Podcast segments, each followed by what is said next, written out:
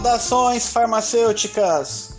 Sejam todos muito bem-vindos ao nosso programa, ao nosso 22 programa.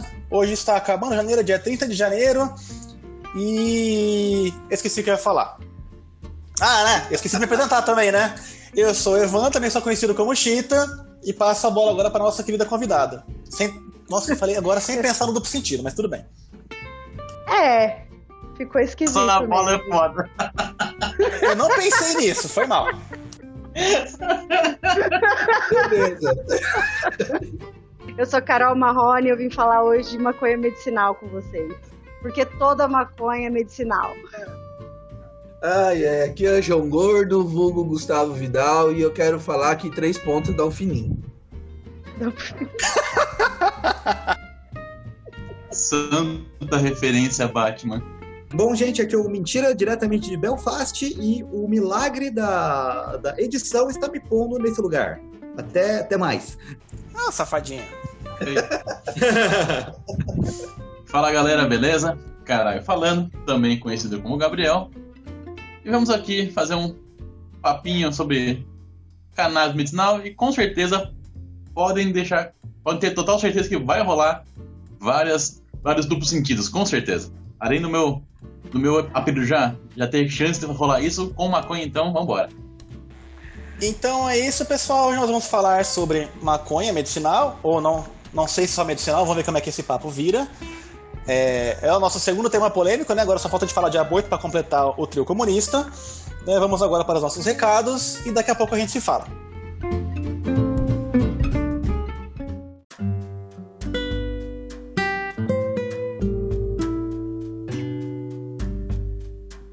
Opa pessoal, tudo bem? Queria agradecer a quem ouviu o nosso último programa, ajudou a divulgar. Agradecer mais uma vez ao Gustavo por tirar um tempo precioso dele para falar com a gente e para falar tudo aquilo que ele falou que foi muito esclarecedor, foi muito bacana, muito enriquecedor. É, eu queria agradecer a quem nos enviou comentários, então a questão da música de fundo eu achei que estava baixo, eu vou colocar hoje mais baixo possível, vamos ver se melhora. Também tentei colocar o volume da nossa fala mais alto. Essas são coisas que a gente vai aprendendo com o tempo. E sobre eu falar rápido, a gente foi mal, né? Isso aqui é de fábrica, eu já estou muito melhor do que eu estive muito tempo atrás, mas ainda assim é uma coisa minha. Então, eu me esforço, mas nem sempre é possível. É, semana passada eu esqueci de falar para vocês que eu participei mais uma vez do meu Café Primeiro, então vou colocar aqui embaixo na descrição o programa que eu participei para falar sobre negacionismo, né, que foi bem bacana falar com um pessoal diferente fora da área de saúde e pegar outras pessoas também né, da área de, de engenharia um problema que não afeta só nós, né, da área de saúde, mas nesse tempo de pandemia tem afetado majoritariamente os profissionais de saúde. Então a gente fala um pouquinho lá sobre isso, porque infelizmente um assunto tem que ser falado, é um assunto complicado. Hoje foi um tema, né, vai ser um tema polêmico, mas é um tema bem interessante, é uma coisa nova, pelo menos para nós quatro, né, não, não tivemos isso na faculdade, é uma coisa que está aparecendo cada vez mais e vocês, vocês vão ver aqui que o que ela falou é uma fonte terapêutica potencial enorme. Então, a gente fica esperando, né, como nossa visão científica e profissional, de que esses tratamentos possam ser refinados, possam ser melhorados e distribuídos para mais pessoas, porque, né, no que fizer bem.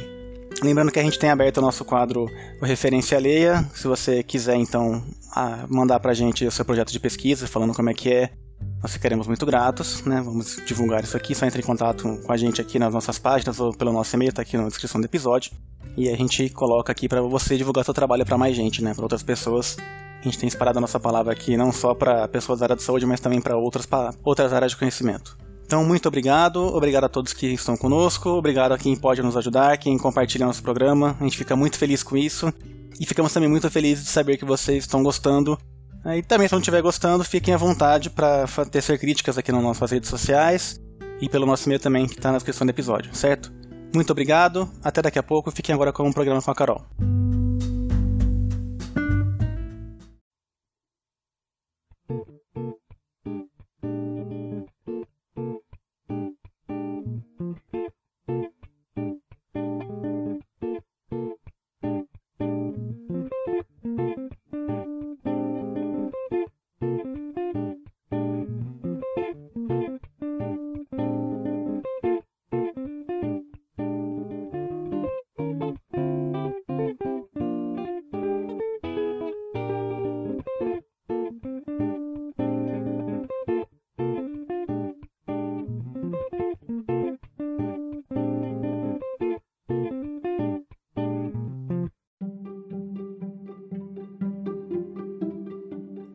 Pessoal, Carol, por favor, quem é você na fila do pão? eu conheço a maioria de vocês lá da nossa faculdade, né? Mas eu não me formei por lá. Eu me formei em farmácia, ali na Barão de Mauá, em Ribeirão Preto. Fui fazer meu mestrado e meu doutorado ali na USP de Ribeirão, na farmácia, né? Laboratório de Física. Eu e o caralho tivemos a oportunidade de trabalhar junto, eu no mestrado, ele na iniciação. Bom, depois que eu me formei, eu fui para a área hospitalar, trabalhei três anos como farmacêutica hospitalar, mas desde sempre eu comecei a dar curso, né? Eu montei um núcleo de estudos avançados em toxicologia, comecei dando curso de cannabis medicinal e nessa época eu fui convidada para ser farmacêutica de uma associação de pacientes. Eu fui farmacêutica, eu comecei acompanhando alguns pacientes né, totalmente de forma voluntária. É, me tornei diretora científica, era uma associação ainda bastante pequena, e hoje eu sou presidente dessa associação de pacientes que fazem uso de cannabis medicinal. O nome da associação é Malele, Associação Canábica em Defesa da Vida. Nós estamos localizados aqui em Marília, interior de São Paulo, e nós temos cerca de 250 associados. E hoje eu estou me dedicando exclusivamente a isso, né? Levo, levo meus cursos, levo meu know-how para quem tem necessidade, quer, quer saber mais a respeito, precisa de ajuda técnica, ou muitas vezes de um parecer para ser usado é, pela, por advogado ou pela justiça para obter é, garantias de tratamento e sigo fazendo isso. Dei aula em universidade por um tempo, mas atualmente estou me dedicando 100% do tempo, meu tempo profissional, né, para a associação. Eu queria que você falasse um pouquinho sobre esse uso medicinal, tá? É, explicar, né, para as pessoas, porque uh, uh, os efeitos né, da, da, da, maconha, né, os efeitos do THC, os efeitos do canabidiol, e por que, que ela é muito importante para esse uso medicinal. Né, o, quais, uh, quais são as vantagens terapêuticas de você usar um, um, a maconha para as determinadas doenças que elas são usadas no, hoje em dia?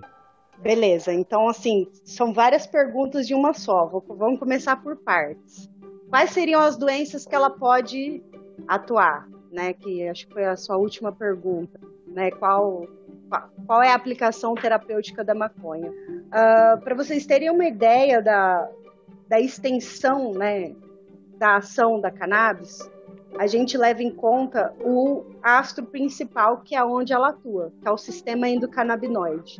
É, ela não atua somente no sistema endocannabinoide, ela é, interage com outros tipos de receptores, mas ela ativa vias do sistema endocannabinoide que estão distribuídas no sistema nervoso central, né? E no sistema nervoso periférico, além de estarem localizados bastante no sistema imunológico, é, medula óssea, alguns órgãos internos, ou seja, os receptores canabinoides, né, que hoje são representados por CB1 e CB2, eles estão localizados no corpo inteiro. Então, a cannabis, né, na, na, na debilidade desse sistema endocannabinoide, não é debilidade, não é a palavra. No mau funcionamento desse sistema endocannabinoide, a cannabis ela entra, né, suplementando ela entra fornecendo uh, agonistas para se ligarem nesses receptores e ativarem essas vias. E o sistema endocannabinoide, ele é um sistema regulador de homeostase.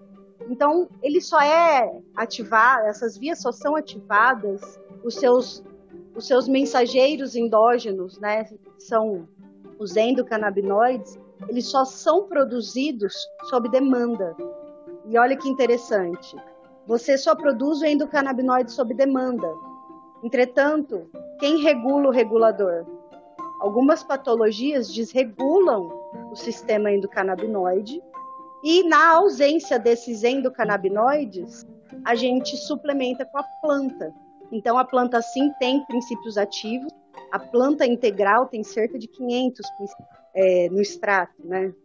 Ele, ele age em tudo. Então, o limite de patologias que vão ser, é, vão ser tratadas é muito grande. As principais que a gente trata hoje, né?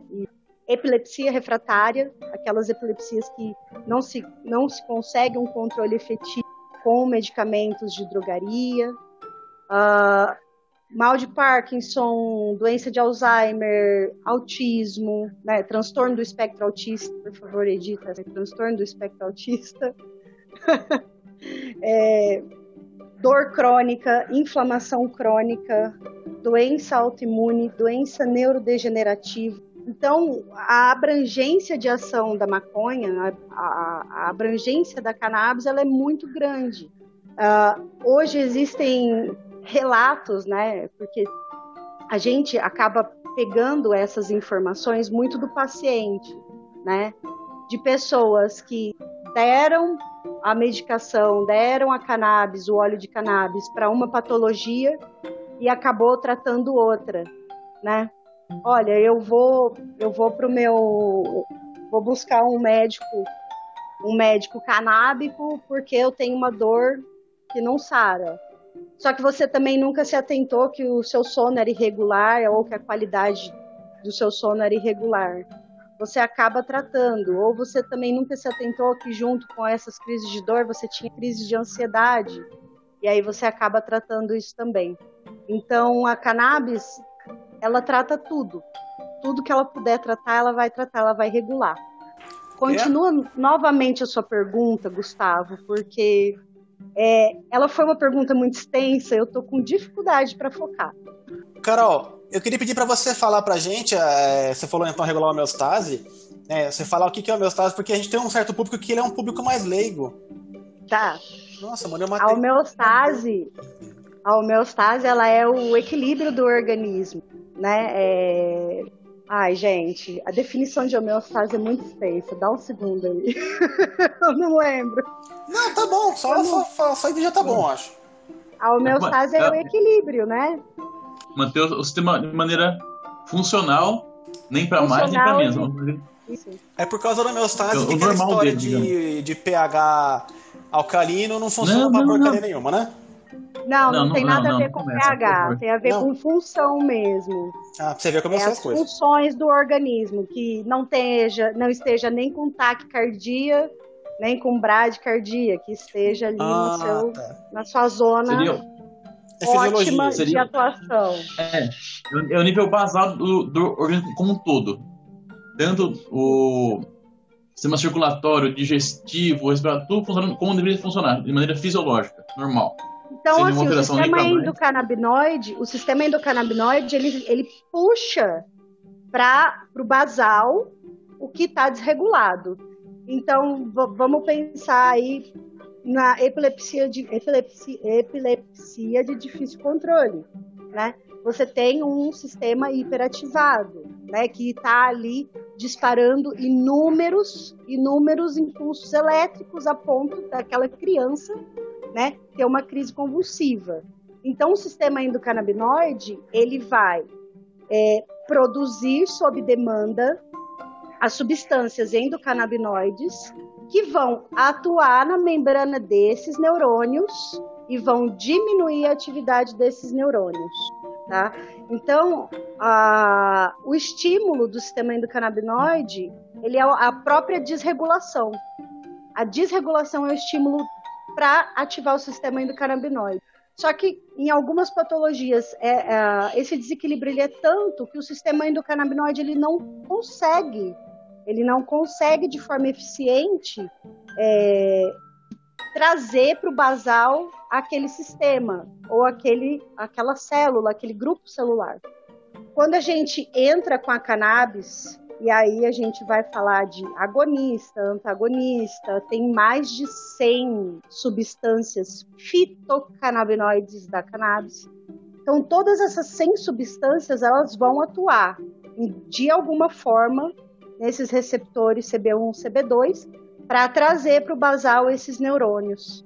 Eu acho que dessa forma eu me faço entender, eu faço vocês entenderem melhor qual que é a amplitude do sistema endocannabinoide. Se ele é um sistema que está no corpo inteiro, praticamente em todas as suas células a gente tem receptor endocannabinoide.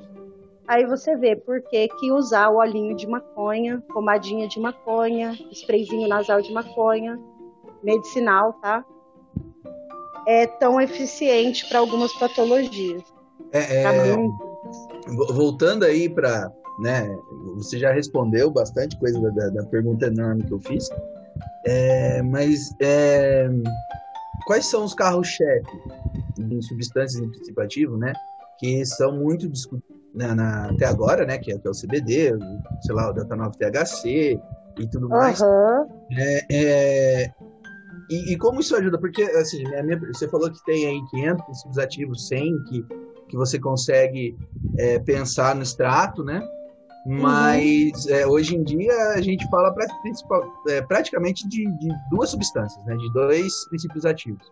E isso ajuda na, na, na questão de, de, de uh, liberar a barra para maconha, né? Para ter esse aceite da sociedade. Eu não sei se eu consegui entender o, o cerne da sua é, pergunta, Gustavo. É, você tem você tem o CBD, né, e tem o delta 9 THC, que são os mais discutidos.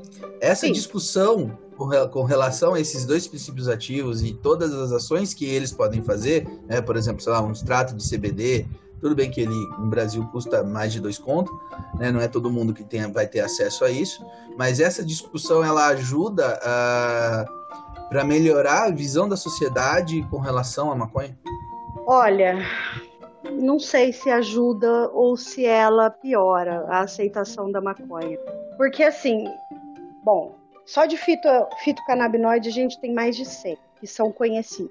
Entretanto, só são estudados dois são o carro-chefe dos estudos, né? Que é o THC, que é o princípio ativo que dá a brisa da maconha, e o CBD, que começou uma discussão aí por volta de 2004 nos Estados Unidos, 2014 no Brasil.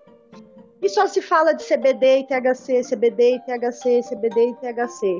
É como se 50% gostasse do CBD e 50% gostasse do THC, mas isso de fato não sei se ajuda a, a empurrar para a legalização e para o aceite, regulamentação, né, não legalização, e o aceite da população. Porque se eles soubessem o tanto de fitocannabinoide que tem na planta e o tanto de estudos que estão acontecendo envolvendo esses fitocannabinoides, talvez eles largassem um pouco a mão do THC e parassem de demonizar a planta.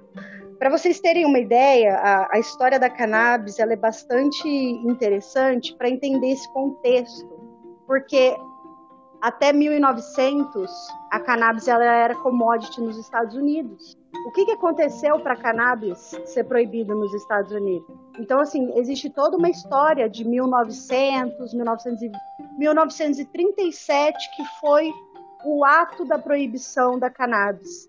E aí, como todo mundo segue a patotinha dos Estados Unidos, o mundo inteiro foi lá e proibiu a cannabis. Mas o que, que aconteceu no começo de 1900 ali? Qual que é essa história? Por quê? Qual foi o interesse que fez a cannabis ser, ser proibida? Então, hoje a gente tem evidências do uso da cannabis de 10 mil anos atrás e só 100 anos de proibição, menos de 100 anos de proibição. Agora, eu, eu não sou muito boa em matemática, não, mas a matemática é que ela não bate 10 mil anos de história e 100 anos de proibição. Carol, uh, uh. já cheguei atrasado, né? Então desculpa aí se eu tiver. Mas esse é um ponto muito interessante que você já falou antes de eu chegar, o conceito da, da planta em si. Né? Eu tava. Eu tive uma, uma, uma, discussão com um amigo meu de infância, assim, entre, entre cloroquina e a maconha medicinal. Que tava falando que, é, não, porque essas mesmas pessoas que falam mal da cloroquina são as mesmas que defendem a maconha medicinal. é, não, ah. até, aí eu, até aí eu não vi o problema. Não, porque não sei o quê, porque maconha. Cara, uma coisa, uma coisa que a gente tem a gente não se importa da origem da molécula, a gente se importa com o que a molécula faz. Exato. Se a molécula veio da maconha e ela faz algo de bom para a pessoa, dane-se de onde ela veio. Agora, a cloroquina, ela é muito boa para o que ela é proposta a fazer, que é malária. Né? Então, para malária, eu defendo a cloroquina. Agora, assim, a gente, como a gente está brincando aqui, né, de medicina baseada em evidências. Uh, outra coisa que eu acho interessante pontuar, né, é, com relação à proibição, é porque você não pode, você não pode simplesmente fazer uma lei, né, e falar, quer saber, eu quero mais se pobre se foda. Uhum. Pega mal, pega mal, né? Você não pode escrever na lei, por mim, tudo que é gente para baixo do, do, Rio Grande podia morrer, né? Ou fica por uhum. lá e só me dá dinheiro, não, não dá, né? Então você vê que, inclusive, o nome que ficou conhecido nos Estados Unidos foi marihuana, né? Que é um uhum. nome já, já que te lembra, te lembra espanhol. A né? população latina, é? Foi, então, como não tem uma forma de falar que você, é um crime ser latino, então é um crime é, fumar maconha, porque geralmente quem fuma maconha é latino. Então, por, por conseguinte, é um crime ser latino. Ponto. Né? Então toda essa parte da proibição foi uma forma também de, de combater, né, da, foi uma, uma forma de preconceito. Né? Eu tomo minha cervejinha, minha cervejinha é, é, é, é legal, sabe? Agora, tem todo esse histórico de, de luta social, né, de demonização da planta, porque de, que tem tudo a ver com relação à guerra às drogas, né? De novo, você não pode simplesmente falar eu queria matar pobre, mas você quer pa, pa, parar o tráfico. E assim, fazer o quê? Nesse meio do caminho vai morrer pobre, né? E se aí se cai uma, uma, bala de rifle numa criança no, morro do Rio de Janeiro? Uh, Mentira.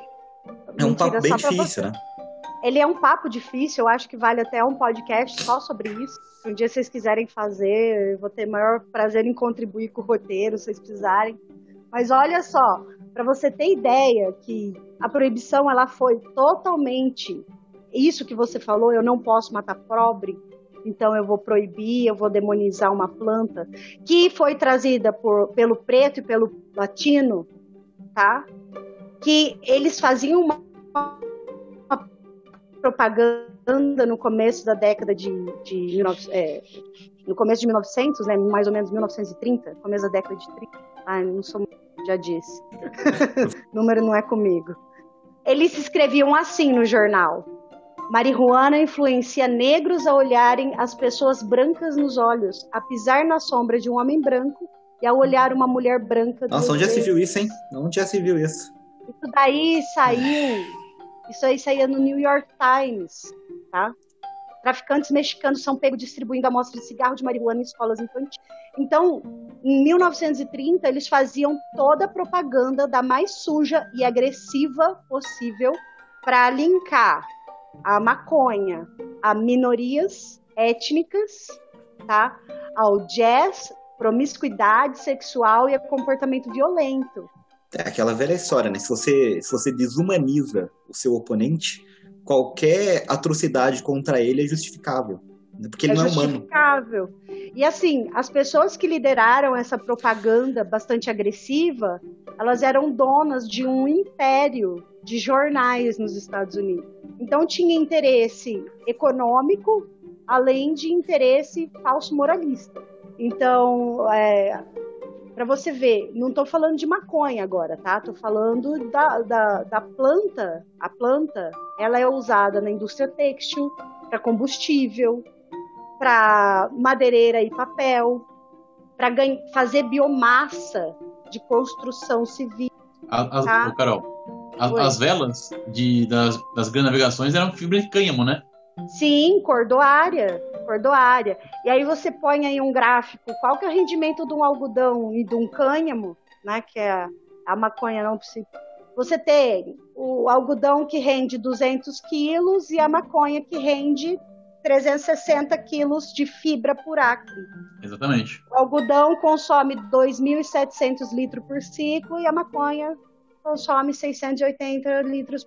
Então, assim, você põe na ponta do lápis, você vê. A, a, a matemática, ela não bate.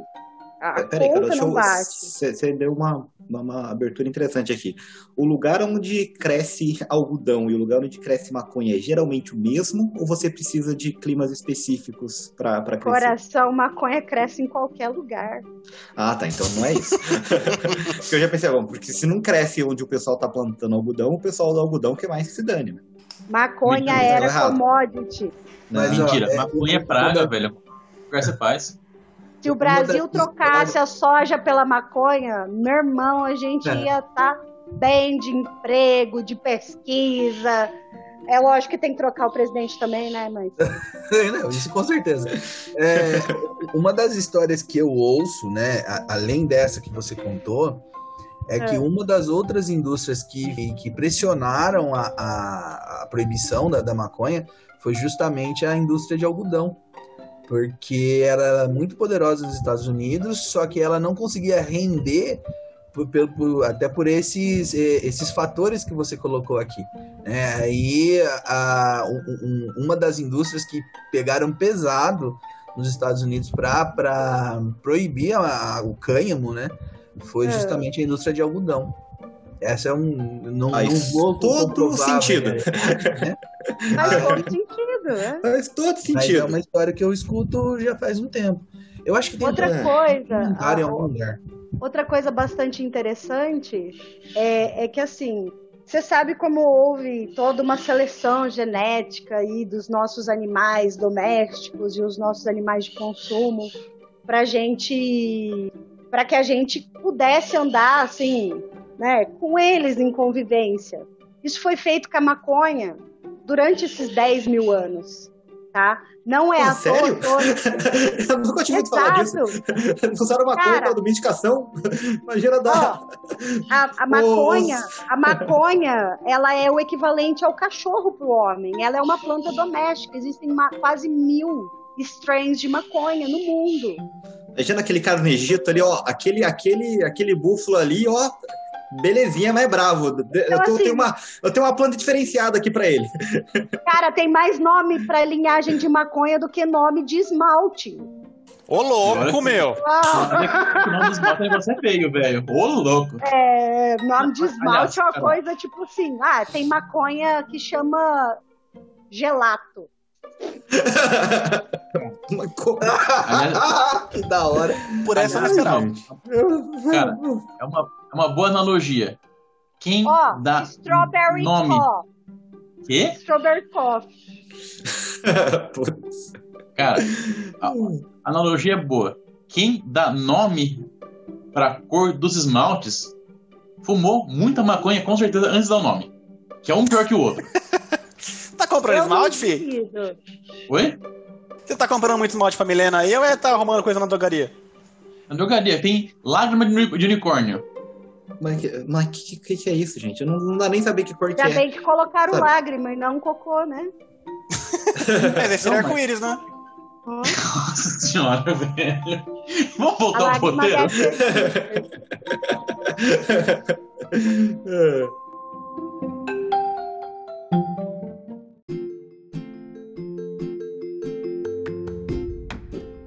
É, eu quero aproveitar o que você falou de uso veterinário, né? E eu quero dizer que toda a nossa conversa, né, pré-episódio, né, durante essa semana, é, existem assuntos, né? Toda vez que eu vou conversar com uma pessoa que a gente traz aqui no podcast, tem assuntos que explodem minha cabeça. E no, no, no caso, foi é, é, é essa questão do uso veterinário da cannabis, que eu não tinha a mínima ideia que isso existia, tá? E eu vi a live ontem lá do. do, do é, é como que fala? É SBEC. SBEC? SBEC. Eu vi a live ontem do SBEC, né? Com, com, com as veterinárias. E eu até faço uma crítica, né? É. Para ajudar o movimento também. Que é melhorar, talvez. Não sei, é, fazer uma avaliação na questão do marketing do movimento. Porque eu vou falar para você, eu é, é, sou um aficionado pelo estudo da cannabis, né? Eu ah. leio bastante, mas até hoje eu não tinha visto, ouvido falar do uso veterinário para cannabis. É uma falha minha, eu coloco isso também como uma falha minha, mas eu também é, nunca tinha nem ouvido falar do SBEC, por exemplo, né? Uhum. E, e aí eu, eu, eu quero que você fale um pouquinho sobre esse uso veterinário, né? Não, não sei se, se você consegue falar um pouquinho do que foi falado da live ontem, né? Dos 10 mil anos de uso, que eles falaram do uso para cavalo, é, do uso para cachorro. É, você consegue falar um pouquinho disso? Olha, eu não vou falar com muita propriedade, é, porque eu não conheço o funcionamento do sistema endocannabinoide nos mas o sistema endocannabinoide ele existe igualmente nos animais, né? Então, para todas aquelas aplicações que, você, que eu falei, que podem ser utilizadas no ser humano, vão poder ser utilizadas pelos animais, né? Epilepsia de difícil controle, dor crônica, inflamação crônica, doença neurodegenerativa, né? Lesão óssea, porque cannabis estimula a produção de, de fatores de crescimento ósseo, remodelação óssea. Então, se você pensar no uso de, um, de maconha medicinal para cavalo fraturado, para bicho fraturado, vai ser excelente. Para dor, a analgesia provocada pelo THC é coisa de outro mundo, gente. A cannabis hoje, ela ajuda na redução de danos, tá? Por vício em opioides, ajuda a diminuir mortalidade por overdose nesses casos. A gente sabe que a maior parte dos dependentes químicos, é, dependente químico de morfina, né, heroína, né, os de, eu digo os de morfina, né, eles estão nessa porque uma vez foi prescrito para eles e eles nunca conseguiram deixar. E aí chega um momento que eles abusam tanto da dose que eles acabam tendo uma overdose. E a cannabis ela ajuda a diminuir a quantidade de ópio que você usa, a quantidade de opioide que você usa. Então, isso tem, salva... tem literalmente salvado vidas. A gente tem uma frase que usamos muito, muito, muito mesmo no movimento. A vida não espera, tá? Eu não vou ficar esperando 10, 15, 20 anos para que meu filho deixe de ter uma convulsão só porque não existe regulamentação no país, mas existe regulamentação no mundo inteiro. Existe N provas de que a maconha ela é eficaz e mais provas ainda de que você não morre de overdose por maconha. Você já ouviu falar em overdose por maconha? Não. Não? Não, você dorme então antes. eu vou te falar. Vou te falar quantos dorme antes, quilos né? de maconha que você precisa consumir em 15 minutos, tá? Aqui, ó, você precisa consumir em 15 minutos 680 quilos de maconha para você ter overdose. Eu acho um pouquinho difícil, né? É, acho que nem o Fernandão consegue essa, né? Nem importa. O cara Ah, que mas- abusa de maconha fica derretendo no sofá, só isso. Eu porta. Não, mas o, mas o negócio é, Tomar é porta, tomar pinga e bater na esposa. É isso que, que Ah, não, a tomar sociedade, conta, bater. A sociedade aceita. Espancar os filhos, aí pode. Isso, isso mesmo. Aí pode, não tem problema. Agora, assim, é, assim eu respeito. De, de novo, né? Eu acho que eu não falei aqui. Eu só tomo cerveja, é a única droga que eu uso. E vinho, Mas né? E vinho, e vinho. Inclusive, eu vou comprar mais Não. acabando isso aqui. É. Ah, mas o. Assim, eu, eu, def- eu defendo o uso da, da, da maconha pra quem quiser usar, sabe? Tipo, eu, não- eu vou achar ruim por causa do, do meu motivo que eu acho ruim cigarro, porque pode- a fumaça pode causar câncer dependendo do que você, do que você faz. Mas o meu. Mas é, é o mesmo problema que eu tenho com tabaco. E tabaco tá aí, né? Eu brinco com a minha mãe, mas eu não vou parar de falar com a minha mãe porque ela, porque ela fuma cigarro. Agora, o destruir. Mas ela trocar cigarro com maconha. Mãe, eu sei que você tá ouvindo isso, é, não faça. Fica a dica. Se fizer, Não, não, me conte. Ou conte. Mentira. Pelo menos com maconha você ainda pode fazer brigadeiro mágico.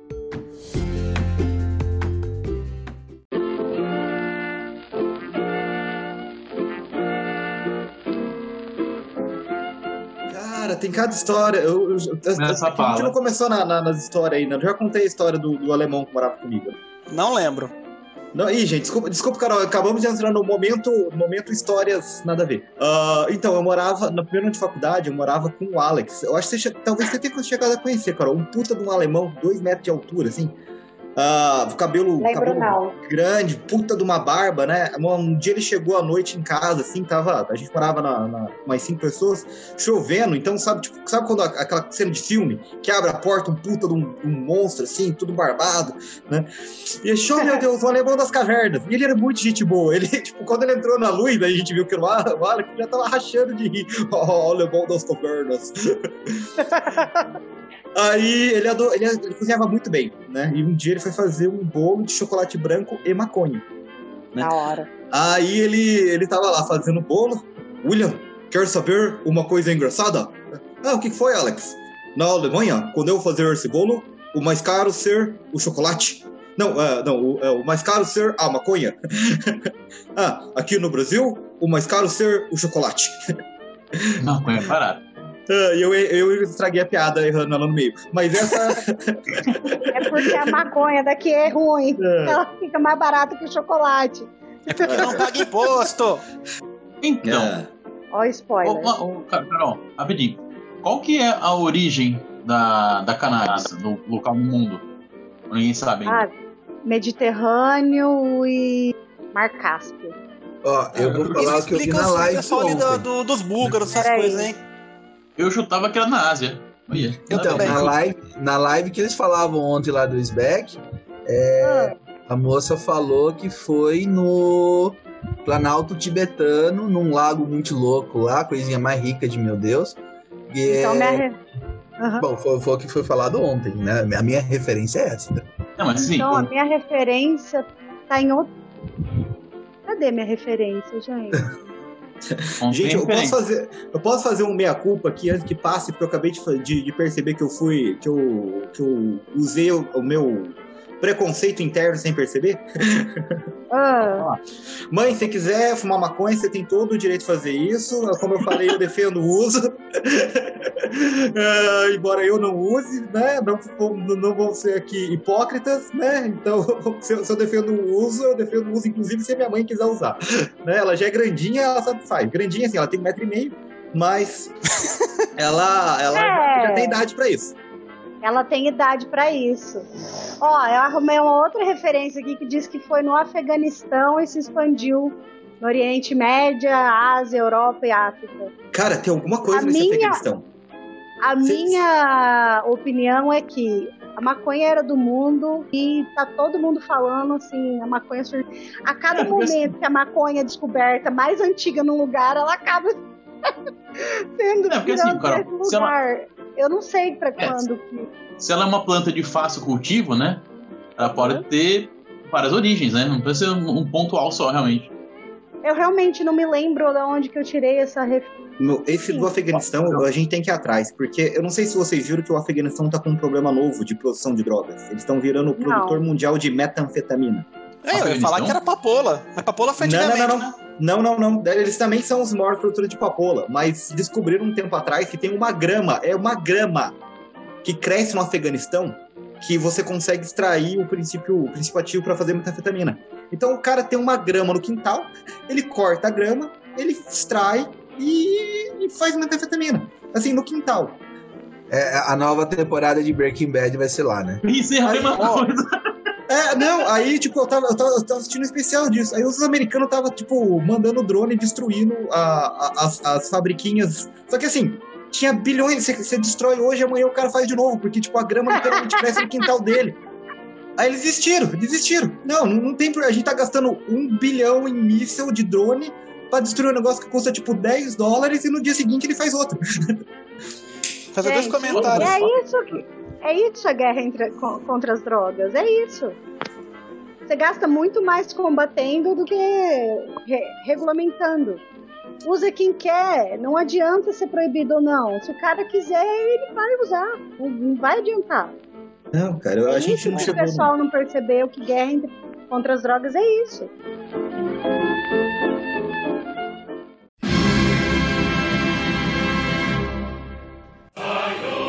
Tava, eu tava vendo uma vez, né? Eu não lembro quem me disse. Se duvidar, foi até a Ana dos Santos, pra falar a verdade. Que, é, eu não sei que a gente tava conversando e alguém falou que não gosta de dar dinheiro pra, pra pessoa no sinal, porque a pessoa vai gastar em, em droga ou, ou- ou vai gastar em. em, em, ah, como é que fala? Ah, eu acabei de falar em cachaça. Aí eu lembro que a pessoa virou pra mim e falou: Mas você não gasta o dinheiro em, em cerveja? Então por que, que a pessoa não pode gastar o dinheiro dela em, em? Não, mas é pra comida. sei lá. Gente, a vida dela é uma merda. A vida dessa pessoa que tá aqui pedindo é uma merda. Ela não tem, ela não tem estabilidade, ela não, não tem uma rede de contatos que pode ajudar ela, ela não tem uma casa, ela não sabe quando vai ser o próximo banho dela, ela tem dificuldade de conseguir água. Você acha que uma pessoa dessa, se tiver a oportunidade de fugir um pouco dessa vida, de qualquer forma que for, ela não vai pegar? Ela vai. Então, assim, o problema, o problema não é ela usar crack, o problema é tudo que trouxe ela a usar crack. Claro que, que crack é complicado, né? Não tô falando por aí, usem crack. Uh, mas a Cracolândia não... É, né? A Cracolândia não, tá, não, não se formou pelo porque, ah, não, vou só usar crack que eu acho que usar crack é legal, sabe? É, tem toda uma, uma, uma outra coisa social que é tão mais fácil culpar só a droga, porque sim, assim como existe, assim como existe abuso de drogas, existe abuso, abuso de álcool. E tem que tomar cuidado com o abuso de álcool. Então, assim, a, a droga em si é complicada? É complicada. Mas tem que identificar o, o, o que, que o abuso dela está causando. O que, que significa aquele monte de gente usando crack na Cracolândia. E isso, só que é tão mais fácil pôr ocupação na droga que aí é fácil, né? Você consegue dormir de noite, você, você se sente uma pessoa mais legal e mais, mais certa, porque você contra essas coisas ruins aí, né? Mas você não, não, não pensa, você, você consegue dormir melhor, mas a sociedade continua fodida. Exato. Ó, eu só acho que depois desse episódio, as nossas definições de comunista a proibição atende os interesses econômicos muito específicos da nossa sociedade. Controles econômicos e sociais. Né? De novo, a gente, não pode, a gente não pode falar que tem que matar preto, né? Agora, se a gente mata coisas, se a gente vilaniza coisas que eles gostam, né? Até, até, até passar pro branco, né? Porque rock and roll é ruim. Uhum. Até, até o Elvis. Funk é ruim. Uhum. Até a Anitta. Né? Não, mas então a gente vilaniza. Ficou ruim agora, desculpa. Você não venha falar mal do, do, do, do MC Fiote na minha frente. O Gustavo, eu achei a referência do, do Tibete, indícios fósseis. Encontraram fósseis no Planalto do Tibete, na Ásia Central, de, da origem da cannabis. Então, mas foi, foi o que a Carol falou no começo da fala dela sobre preconceito com jazz. Porque inicialmente jazz era música de negro. Elas mandavam muito bem, né? Teve, teve muito, muito é, saxofonista, pianista, cara, mandava um jazz muito bem. Aí quando começou a vir pro homem branco, para colocar o Thelonious Monk, por exemplo. Não, Chet Baker, Chet Baker, que é branco. Aí ficou mais legalzinho. Ele teve, ele teve alguns probleminha no começo, mas aí ele ficou. Quando veio pro, pro, pro branco, parou o negócio. Ele ficou legal. É muito é. mesmo. É. Falando dessa origem aí, eu quero falar que se ela realmente nasceu, começou no Tibete, isso explica porque é uma planta mágica. e, por, e porque os montes são tão calmos. porque a meditação saiu dali. Não, cara.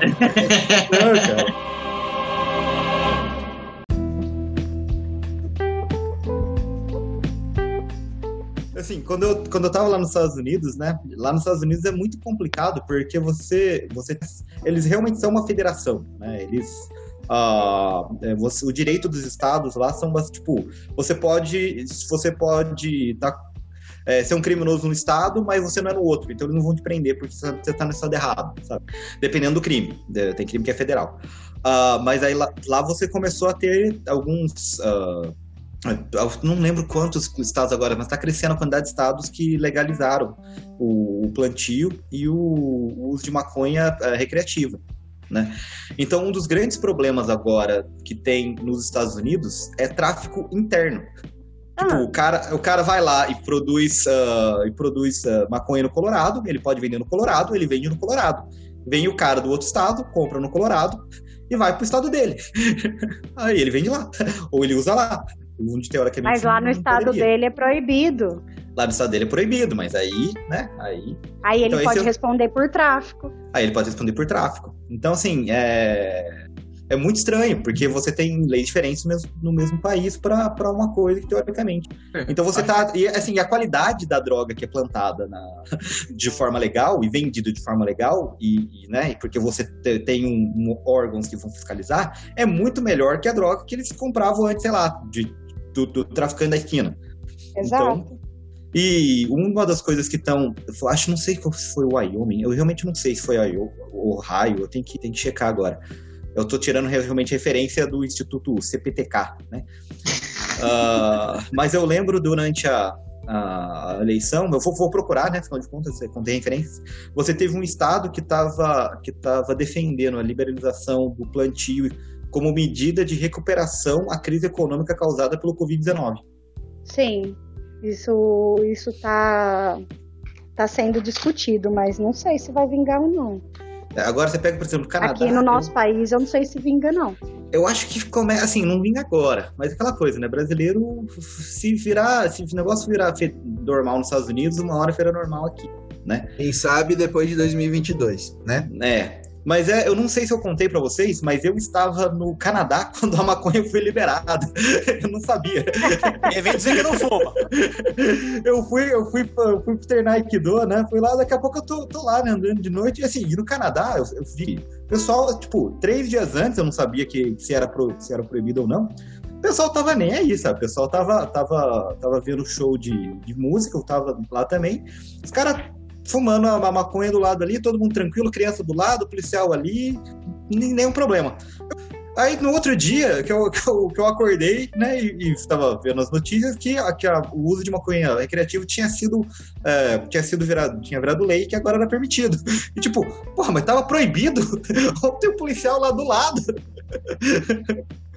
Pois é, é, porque a cultura deles é tão, tão mais pacífica que, que acaba num, é outro mundo, mentira. Você viveu lá, você sabe como é, é. que é.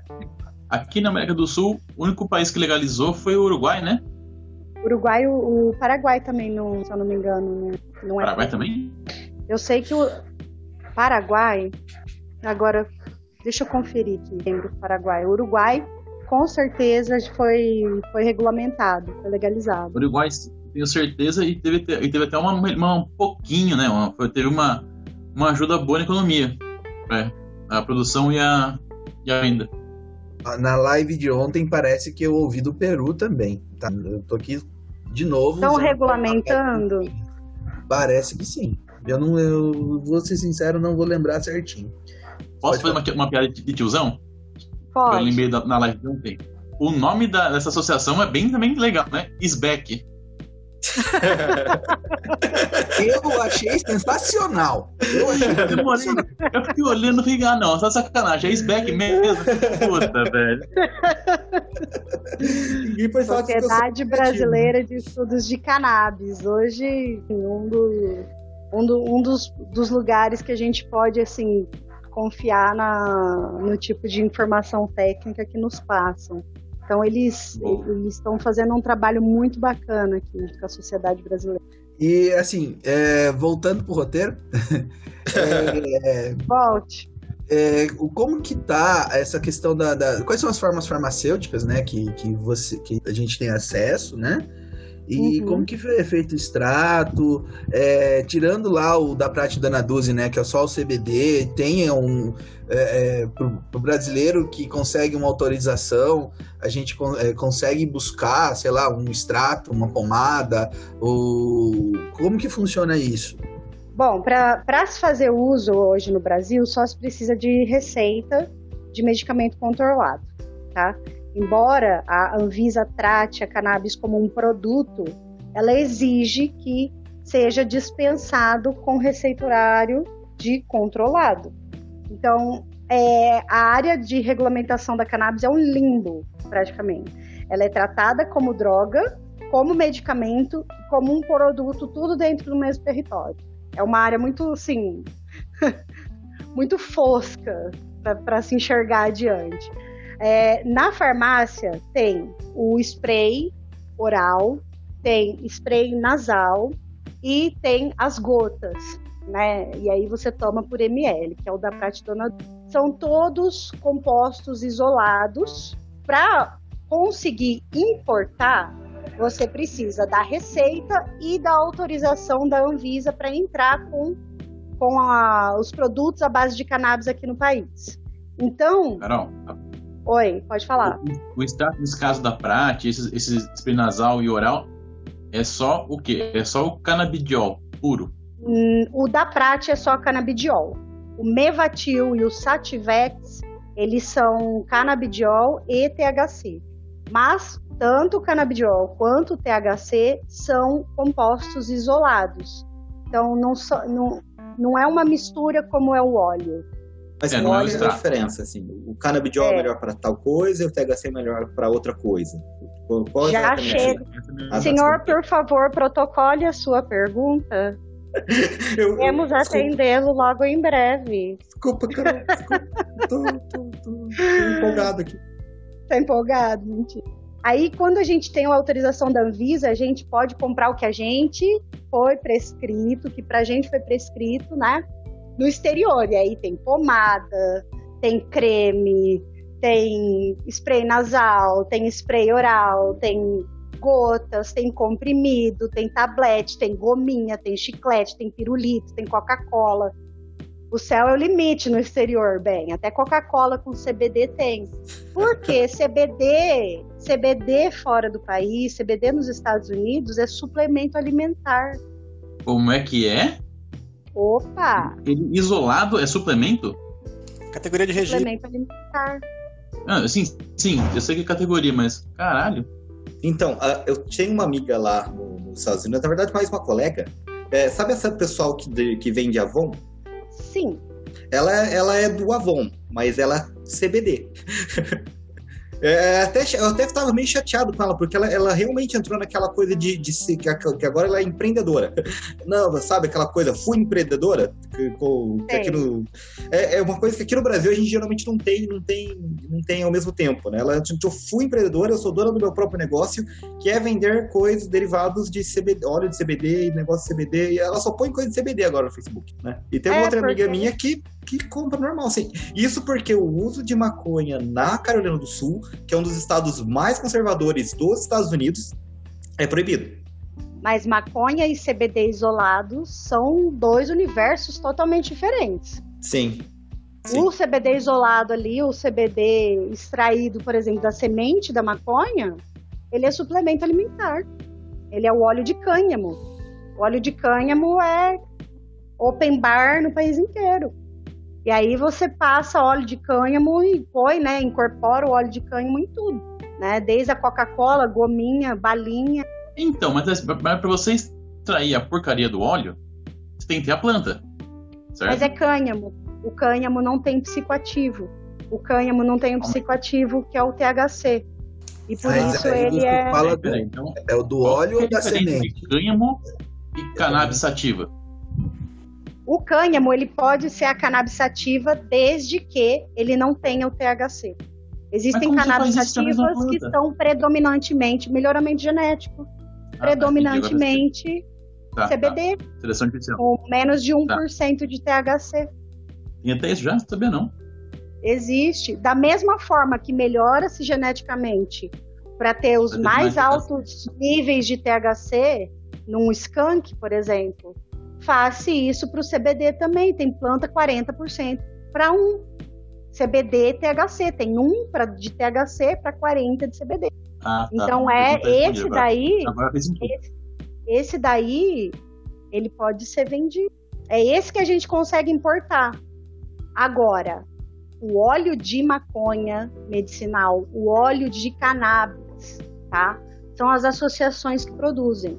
Uma associação, são as associações como a Abrace, a APEP, a SBEC, a SBEC não, porque a SBEC é uma sociedade de estudos, tá? Mas a AMAME, são essas sociedades, associações que produzem para os seus pacientes, né? E aí, aqui em Marília, nós temos a Malele, no Mato Grosso, nós temos a Divina Flor, em Campo Grande, é, nós temos associações no país inteiro, a Abrace, tem a Canapé, tem. Nossa, tem muitas. Canapé, Eu não vou lembrar de Canapé. Pernambuco. É, né, assim, vocês produzem o extrato da maconha medicinal e, e vocês podem comercializar isso, vocês doam isso. É, a pessoa para ter acesso a esse produto, ela é só a receita, ela tem que, que sei lá, é, chamar um advogado no rolê. É, como que ela tem acesso a esse produto? Tá. Existem duas formas de se ter acesso a esses produtos, né? É, se associando a, a, a, essas associações. Não existe uma comercialização, existe uma distribuição desses óleos, né? Porque é, se pleiteia muito o cultivo associativo, então a associação cultiva para que ela possa é, é, atender aos seus pacientes, né, aos seus associados pacientes. Existe, como toda associação, precisa haver um equilíbrio de troca para que a gente possa manter a distribuição né, e os custos envolvidos com essa distribuição, porque as associações elas têm custo com advogados para legalizar esse tipo de distribuição, para legalizar o tipo de plantação, para legalizar toda a questão burocrática, né, para que esse associado possa receber. Então, uh, o que acontece? Existe uma existe um equilíbrio de troca, né? O associado ele paga pelo óleo que ele consome, né? Só que a gente repassa ao preço de custo, não é?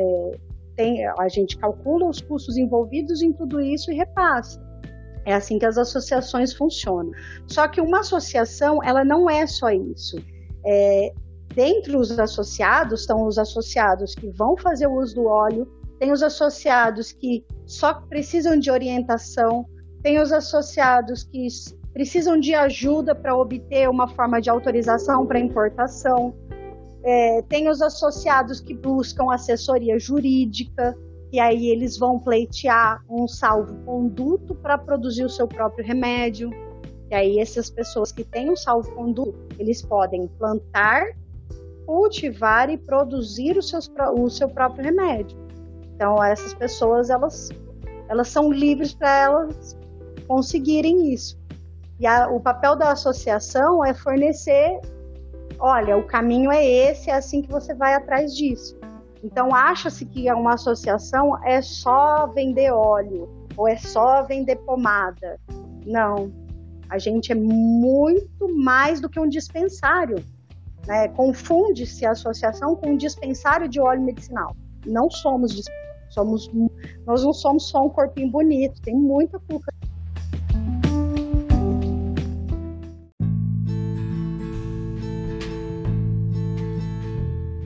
cara. Eu imagino como deve ser para você que está envolvida com isso ver a, a briga que é para alguns pais que estão tentando, né, pais, mães, né, vamos usar o termo certo, né, tentando ajudar o filho e, e, não consegue, não consegue autorização ou não, não pode por causa de preconceito, né? Deve ser muito difícil ver isso acontecendo.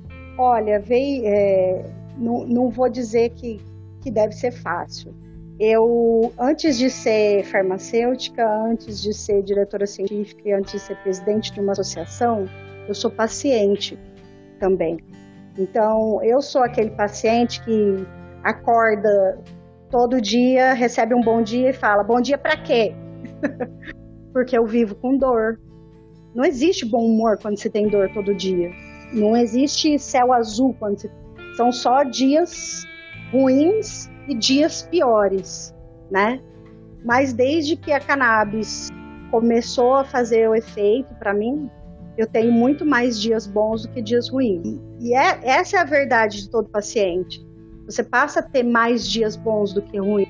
Demora, às vezes, para a gente achar a dose, a gente precisa ficar aí tendo um jogo de cintura para ajudar o paciente que está naquele desespero, ajudar aquela família que está naquele desespero a ter um pouco de paciência, porque vai fazer o efeito, mesmo que não seja o efeito que você está esperando naquele momento. Né? Tem gente que acha que vai começar a usar a maconha medicinal, a cannabis medicinal, e que daí uma semana vai estar tá tudo bem. Não, não é assim. Uh, o Matheus, o Matheus, ele foi o paciente zero da cannabis medicinal aqui em Marília. A cannabis, ela chegou ao Matheus na sua forma íntegra, né? Na, na forma como a gente hoje distribui, que a gente hoje luta para que seja conhecida, em 2017, através da nossa terapeuta canábica, que também é nossa vice-presidente, que é a Fernanda. A Fernanda teve conhecimento com a cannabis medicinal lá nos Estados Unidos 20 anos antes. E aí um dia ela viu uh, uma reportagem sobre a doença do Mateus. Mateus tem epilepsia de difícil controle, ele nasceu com uma síndrome genética rara. E ele teve, inclusive, uma cirurgia para remoção de uma, uma porção do cérebro dele, para que ele parasse de convulsar. Mateus tinha 80 convulsões por dia. Mateus, com a canabidiol importado, ele passou para 40 convulsões. Ainda assim, são uma cerca de duas convulsões por hora.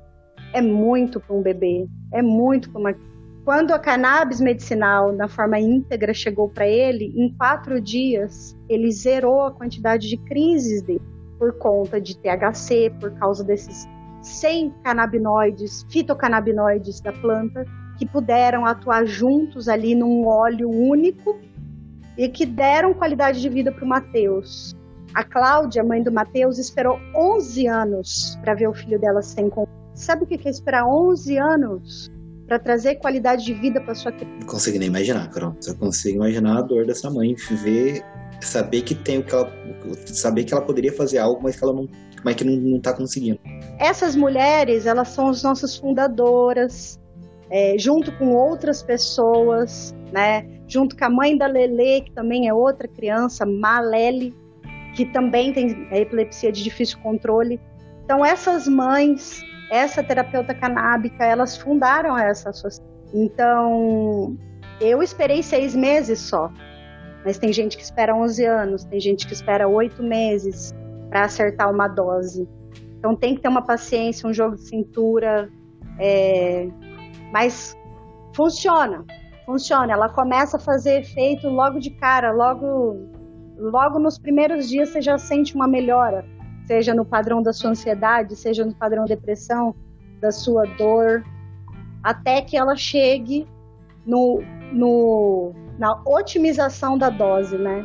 Mas desde o primeiro dia você já está tendo, a, a medicina já está acontecendo ali dentro do seu corpo assim, eu, eu, não, como mentira disse, consigo imaginar, né? Mas eu, eu consigo projetar, porque eu sou pai de uma menina, vai fazer três anos agora. E se ela fica com o nariz escorrendo e fica meio moadinho, eu já fico assim. Imagine essa situação.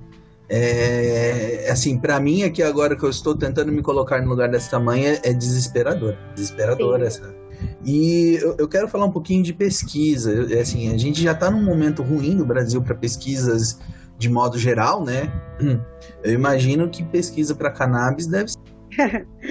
pesquisa para cannabis é.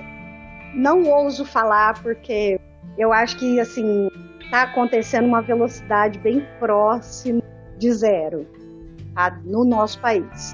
Já no mundo é outros 500, né? É, a gente tem ali Israel. Israel é um polo de pesquisa com cannabis um dos mais avançados. É, ouso equiparar assim, os Estados Unidos a Israel, porque a tecnologia farmacêutica de Israel eu, eu considero um pouquinho ainda mais avançada do que dos Estados Unidos. Mas se você for dar aí um, um pegar um PubMed, dar um Google, você chega perto de 4 mil artigos nas últimas duas décadas.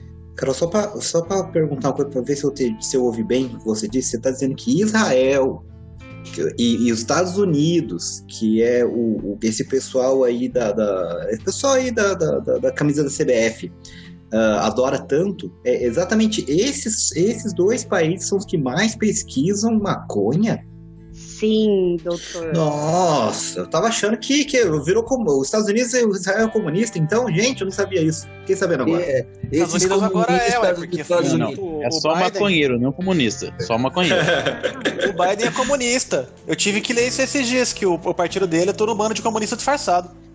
Não, só tô, não, só tô puxando, Carol, pra você ver que, que quando, quando o negócio funciona, né? Não, não depois... quando o negócio funciona, só continua proibido para quem interessa, coração. É, exatamente. exatamente.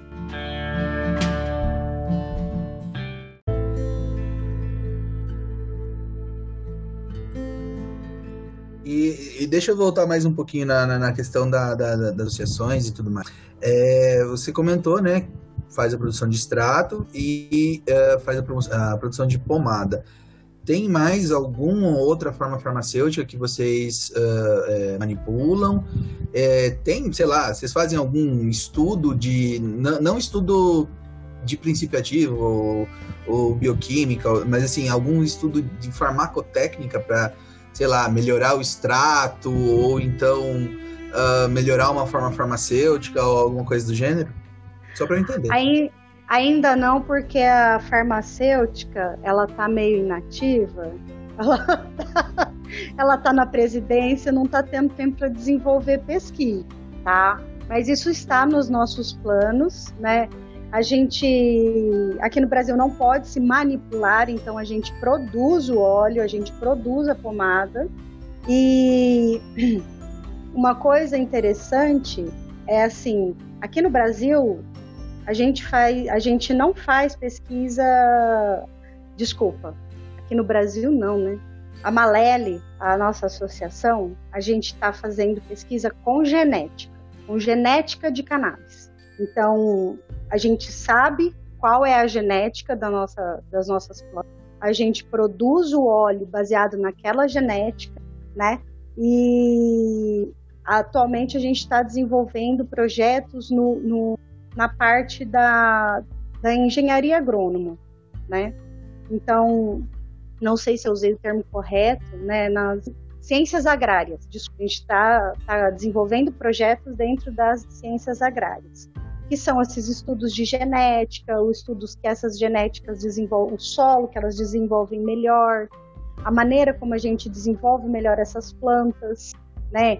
É, vento, iluminação, a gente faz out, a produção. Estamos focando nesse, nesse momento para essas ciências, né? para esse tipo de pesquisa. Mas as pesquisas com as formulações ela, ela com as formulações e com né, o, o acompanhamento desses pacientes, elas estão no papel ainda, elas não começaram a, a movimentar. Mas isso aqui na nossa associação, tá? Aí cada uma faz o seu tipo de pesquisa, se é que contempla, né, pesquisa, que a nossa associação, ela já contempla já desde o do estatuto dela, né, ensino e pesquisa, acolhimento cultivo, ensino e pesquisa e responsabilidade social. A gente quer devolver para a sociedade o que é dela, de fato. A gente quer levar para a comunidade um tratamento que é extremamente elitizado no nosso país. É, é como sempre, né? quem, quem tem dinheiro e precisa, eu, eu acho que o, a gente volta de novo à parte do, do, do preconceito, né? O, porque o, o Dudu Vieira, esqueci o nome primeiro, nome, nome dele, gente. Gregório.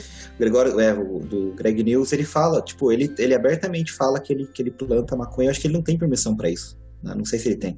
Mas ele, ele, todo mundo sabe que ele usa. Ele falou, ó, eu, eu, tô, eu, eu não apoio da polícia porque eu sou famoso e eu sou branco. Sim.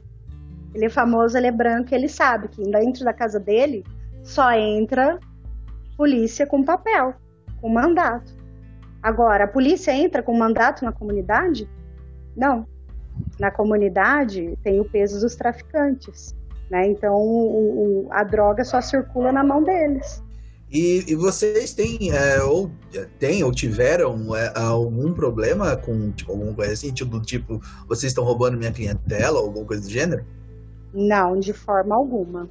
São públicos ah. totalmente diferentes, né? Com a, a polícia? não roubou a clientela deles, não. Mas já teve, já teve algum, algum enrosco legal com polícia, algo assim ou não? Olha, no, o marido da nossa vice-presidente, Fernanda, ele tá preso por cannabis medicinal. Porra! Tá preso? Sim, ela também foi presa. Uh, eles estavam levando cannabis para um paciente lá no Acre. Eles foram parados em Rondônia e foram presos em Rondônia. Ele ficou lá em Rondônia, ele já está preso há dois anos. Nossa. Né?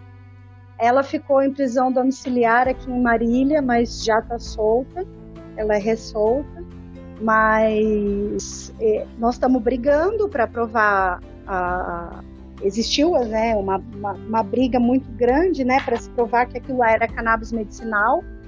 Uh, olha que engraçado, se você se você ouvir a história da Fernanda, você fala, não, gente, isso daí é, é filme, não, é, não é real. Eles destruíram as evidências, eles destruíram as provas, gente. Eles pesaram o vidro com azeite e 5% de óleo de cannabis. Putz. Aí eles pesaram 900 gramas e colocaram maconha líquida. Era azeite, meu irmão. Era azeite. Maconha e... líquida é foda, né? Isso, isso. E, e, e assim, é um absurdo atrás do outro, porque o Márcio, né? O Márcio ele tinha um homônimo.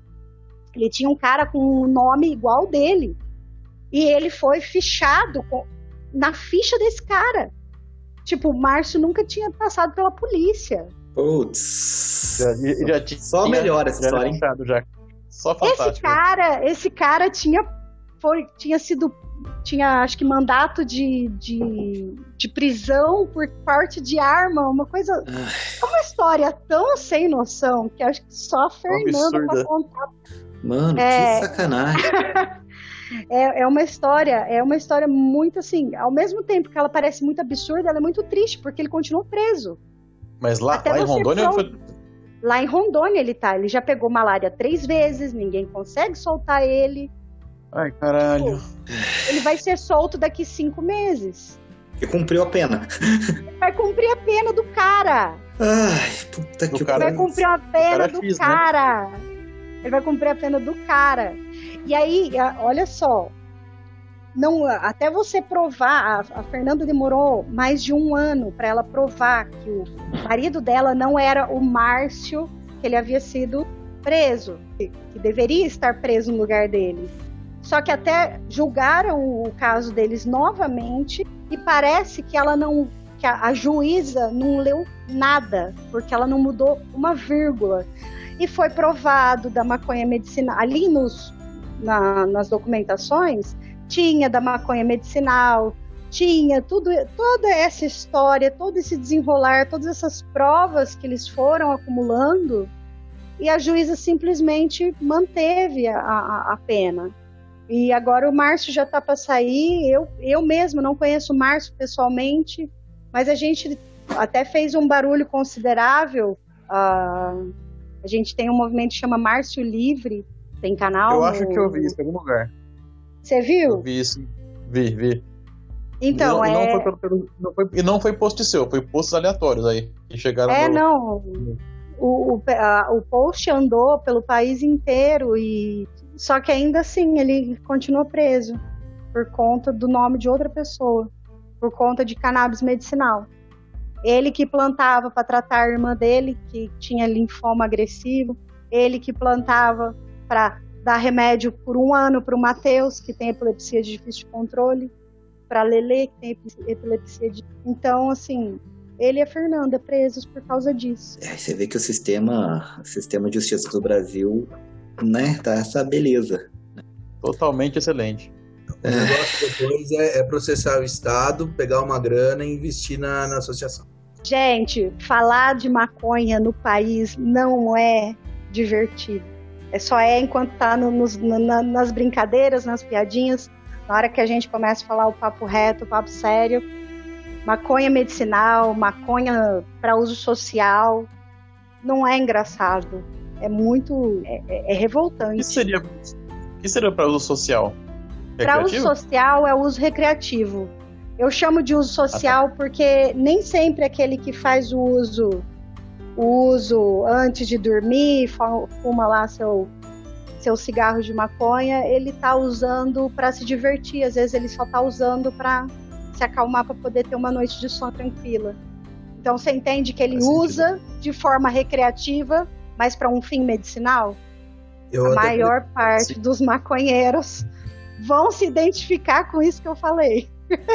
Eu, até colocaria para como antidepressivo, né? Esse, isso que você está falando, né? Esse uso. Sim.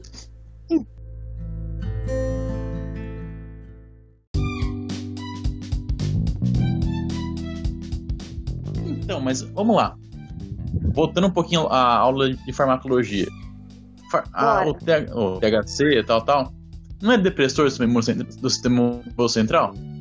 A gente aprende isso, né, Gabriel? Então, ah. então eu, eu, eu, eu, eu aprendi falando, que maconha era depressor.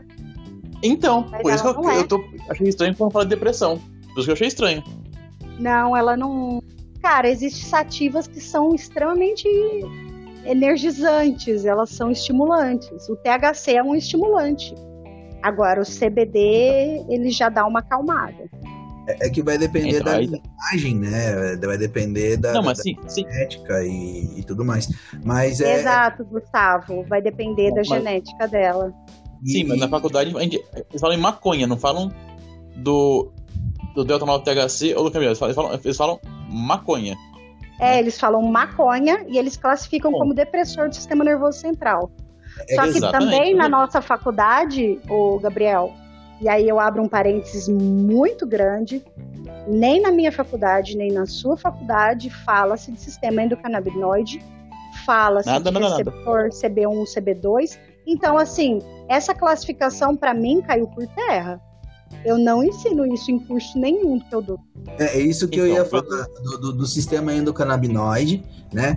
E até fazer uma pergunta, porque na época que eu estudei farmacologia, nos idos de. nem lembro o ano, acho que 2003, 2004, 2004, né?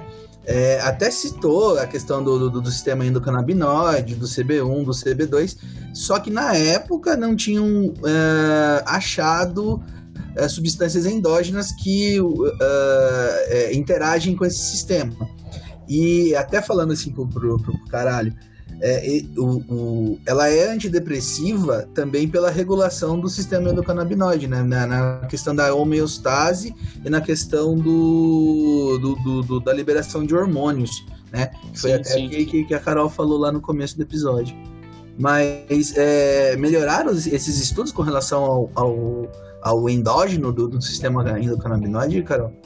Sim, existem vários, substan- várias substâncias endocannabinoides já isoladas, identificadas. É, a anandamida, né, que a, ela é uma molécula... Presente mesmo no cogumelo, eu acho. Né? Não, não, você está confundindo com psilocibina. Cogumelo é Pode ser psilocibina. A anandamida, ela é uma molécula semelhante ao THC, né? Ela tem uma atividade agonista e tem o 2-aractonilglicerol, né? Que também é um, é tipo, é um neurotransmissor endocannabinoide, os dois. Só que diferente de neurotransmissor, que é armazenado em vesícula, essas moléculas, elas são produzidas na membrana celular sob demanda. Somente quando elas Membrana? recebem o na membrana celular, Como se produz algo na membrana se toda a maquinária está dentro da célula? através de enzimas, reações enzimáticas. Às vezes a enzima tá presa na membrana também, como uma proteína transmembrana, cara. Só que tá pra dentro. Não, É verdade. Não? Sim, sim, enzimas citoplasmáticas Olha. vão, atuam na membrana celular, a partir daí liberam o neurotransmissor que vai ativar CB1. CB1 vai propagar esse estímulo de produção de endocannabinoide. Esse endocannabinoide vai se ligar no neurônio pós-sináptico e exercer a ação dele.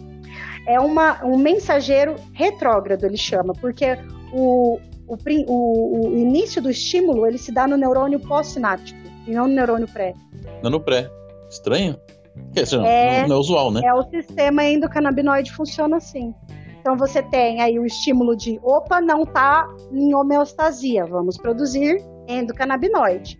Ativa-se as enzimas citoplasmáticas, libera endocannabinoide da membrana, endocannabinoide ativa CB1, CB2, que propaga o estímulo de produção e aí vai ativar novamente o neurônio pós-sináptico e Ou seja, É. o substrato para a produção do, do endocannabinoide nosso mesmo, o substrato da enzima está localizado na membrana, isso.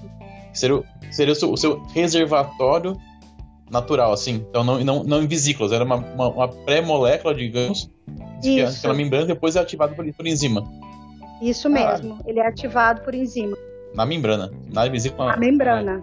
Aí, Gabriel, agora eu vou te fazer uma pergunta. Eu gosto de fazer esse bate-bola.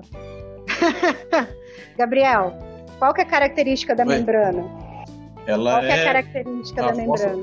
Sim. Fosfolipídios. Tem tudo. Tem a parte lipofílica hidrofílica.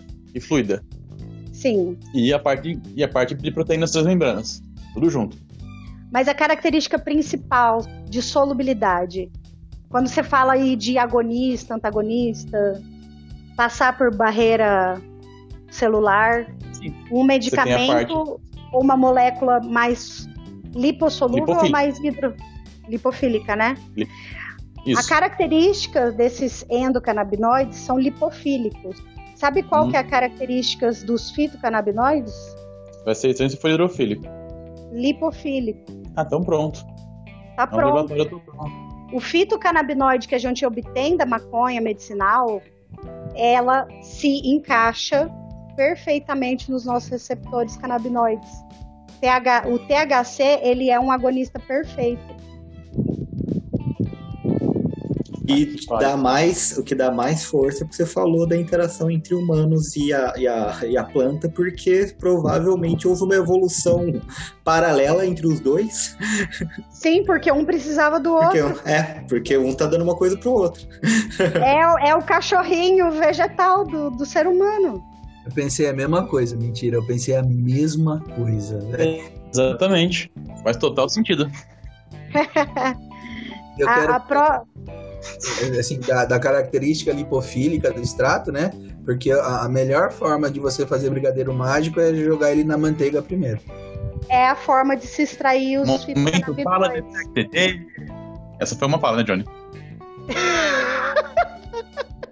Eu sei. Per- Eu perdi aqui que eu tive que pôr um negócio, eu não sei nem o que tá acontecendo. O que, que, o que, que o Johnny falou aí?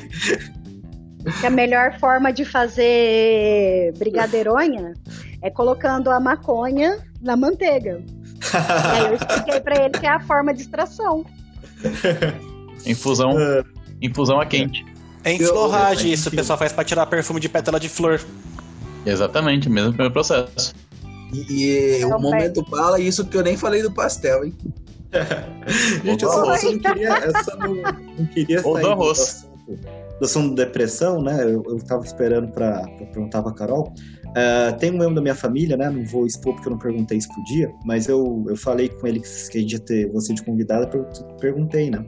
Se ele tinha alguma coisa que ele queria perguntar. Se ele tem um- uma condição que acaba causando depressão nele, muitas vezes. Não é sempre, mas acontece e, às vezes, e quando, e quando vem, vem forte, né? E teve, teve até problema na minha família, assim, porque, né, minha família, minha família é bastante conservadora em muita coisa. E o pai dele conversou comigo, eu fui conversar com ele também, né, porque ele falou, ah, então, ele, o pai dele descobriu que ele tava fumando maconha, ficou, foi aquele Deus nos acuda na família, né, onde assim, né, perdeu o menino. É. Aí, como, como vocês sabem que, que eu, bom, eu sou meio que mais velho, então as crianças às vezes. que- Criança, né? Já, já criança. É, Falou aí, tiozão. é, não, é que assim, eu penso criança, mas é. Já tá com. Não vou começar a falar a idade também, né? Mas já passou dos 20. Aí a gente conversou tudo, né? Falei, cara, de boa, eu não sou eu que vou te julgar, né? Mas vamos lá, o que, que tá acontecendo? O que, que eu posso te ajudar, né? Aí uma das coisas que ele conversou comigo fala, porra, mas não é nem, não é nem por causa de, de uso recreacional que eu faço tanto, sabe? Eu tô. Ele. Ele tava lotado de antidepressivo pra tomar, nem sei qual que se que era. Ele fala, eu tomo esses negócios aí, eu fico, eu fico, eu fi- fico parecendo que tô fora do mundo, sabe? Eu fico parecendo que tô fora de mim. E me dá muito efeito colateral. Mas quando eu vou e, e fumo maconha, eu não tenho esse efeito, eu me sinto melhor e não tenho todos os efeitos colaterais. Exato. Ah, aí que o que ele pediu para perguntar foi, foi sobre isso, né? Sobre o, o mais, mais sobre o efeito da maconha em, em depressão. O efeito da maconha na depressão é, é muito parecido como o efeito da maconha em todo o resto do corpo. né? Em termos farmacológicos, é isso, é essa regulação, né? Tanto em se ligar no- nos receptores, porque ela, a gente fala de CB1 e CB2, tá? Mas os componentes da maconha, eles também se ligam em, não como agonistas perfeitos, né? Mas eles também se ligam em receptores de serotonina, eles se ligam em receptores de dopamina, né? Eles, eles ativam o circuito de recompensa também, né? Não de uma forma que cause aí uma dependência física, mas eles ativam. Então, para o paciente que está deprimido, né? Fazer o uso da, da cannabis, né? Mas próprio para a patologia dele, né? Próprio para a depressão, é extremamente benéfico, porque você vai ter aí a regulação pelo sistema endocannabinoide e a ativação de outros sistemas que estão desregulados, como o, o da serotonina, no da dopamina, para ele ter o efeito terapêutico. E a gente sabe que os medicamentos antidepressivos, por mais bem estabelecidos, seguros que eles possam ser, e eu digo aí da nova classe, da, no, da última classe, que é dos recaptadores de inibição da recaptação de serotonina, né? Eles são extremamente seguros, mas os tricíclicos, eles não são tanto, né? Eles são cheios de efeitos colaterais, né? Mesmo os mais seguros deles, eles ainda têm efeito colateral. Então, ou eles causam sonolência demais, ou eles causam dificuldades, aquelas dificuldades de ligar o tico com o teco, sabe? De fazer aquela ligação quando você está com o seu cérebro totalmente ali intacto e sem problema nenhum você consegue fazer as relações entre as informações muito clara, muito viva, né? Sem falar da, das vantagens sobre o humor. Então, os antidepressivos, ainda mesmo que seguros, eles têm boca seca, intestino irregular, tem um monte de, de efeito colateral que a maconha não vai ter. O efeito colateral da maconha, o que, que é? Gustavo, você pode falar essa. Eu? Fome. Olho vermelho, boca seca. Olho vermelho. Ah. É, ah, é, tem uma, uma questão né, da contraindicação para quem tem uma predisposição à esquizofrenia. Né, ou pelo Exato. Menos, né, que, eu, que eu tenho, que, que eu vi. Ah, é, tem algum estudo mais recente sobre isso? A cannabis, ela, é, ela trata a esquizofrenia também, tá? Uma coisa, desmistificando mitos agora, a maconha não causa esquizofrenia, tá? Os estudos que falam dessa relação causal entre maconha e esquizofrenia são muito. Como que é o nome? Fracos, vagos? Vago. Superficiais. É. Superficial, vago. Eles. Eles, Bosta. tipo assim. A associação. É, é, os estudos eles não são capazes de isolar outros fatores que são a interferência de dro outras drogas, medicamentos, ambiente ou genética. Então, assim, ah, a maconha causa esquizofrenia. Pô, mas você isolou as medicações que esse paciente usava? Você isolou o ambiente que ele frequentava? Você isolou a genética dele? Então, são poucos estudos muito mal desenhados. É o é, efeito do, do, filme do, do, Nicolas Cage, né? Você já ouviu falar da, que tem associação entre, é, entre lançamento de filme do Nicolas Cage e aumento de afogamentos? Não. Ah, tem, depois, depois eu mando, isso eu tenho certeza. Que relação bizarra! Não, é não tipo é. Isso. É, eu, vou, eu, eu, acho que foi um professor de estatística me contou, né? Aquela coisa que em inglês fica mais legal, a frase que é correlation is not causation. Né? Tipo, uma, Correlation uma coisa... is not causation. Correlação não é causa. Isso, um uma coisa que acontece ao mesmo né? tempo do outro não significa que as duas estão relacionadas por si. Exato. É tipo assim, vamos, vamos pesquisar quantos usuários de maconha deixam o portão aberto.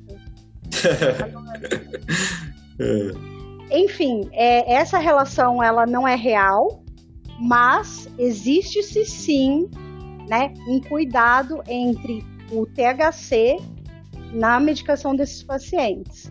Não que o THC seja ruim, mas que o excesso de estímulo causado pelo THC pode desencadear, né, um surto, um surto, mas não que ele cause. Não sei se eu me Carol, fiz entender. Tem alguma correlação entre THC ou, assim, na verdade é uma pergunta que o Johnny vai entender. Nós fizemos alguns testes na faculdade ah. Deu positiva. Tentando, ela tá tentando. Eu vou tentar expandir um pouco o que a gente causou, o que a gente testou em somente uma pessoa. Alguma correlação entre consumo do THC, maconha, vamos lá, como ser um contraceptivo masculino? É, dependendo da quantidade que a pessoa usa, né, capaz dele não conseguir usar o contraceptivo masculino. Não sei. Você precisa ser mais específico, Gabriel. Então, vamos lá, que essa aí eu Ele sei pode porque não conseguir pôr a camisinha. Não, não, é que a. Não, não. É, teve uma. da faculdade, né? Eu fiz a parte de, de clínica, né? Aí na época tava, tava falando na faculdade que se você usasse muita maconha, você. Uh, o seu, os seus espermatozoides, a, a contagem caía. Aí, Ah, assim, sim, a pessoa sim, em sim. si foi atrás. A gente estava tendo aula, né? Eu já contei aqui a minha história do espermograma, mas foi uma outra pessoa que, que foi doar, né? E assim, foi uma aula bastante instrutiva. e no caso da pessoa, né? Não, não estamos falando o nome. ah, mas tava assim, tava zoado, eu digo porque eu analisei, eu mesmo. O uso Aqueles A abusivo- gametogênese, ela espermatozoide- tava- a gametogênese foi, foi prejudicada. Isso, isso. Cara, isso. aqueles espermatozoide tava assim, eles não sabiam pra o dia, literalmente. Mas Tava e a reggae, quantidade? Foi? Desculpa, Carol. Ah, existem sim, né, o efeito de diminuir a quantidade de espermatozoides sobre a gametogênese do, do sexo masculino. Daí a pessoa, nosso in- indivíduo em questão, ficou um tempo sem utilizar. Ah. foi seis meses, que era a diferença entre uma turma e outra fazer essa mesma matéria, né? É, E seis meses após, ele realmente doou material para análise. ah, é, E tava zeradinho, tava bonitinho. tava bonitinho. É, sim, existe sim essa Função quantidade. correlação. É, Aí, a gente pode, Sim, aí, isso daí é real. pode. Ó, ó, ó, ó. Eu só tô vendo vantagem, Porque. Eu também, tá? Agora- agora- Não sou de vantagem.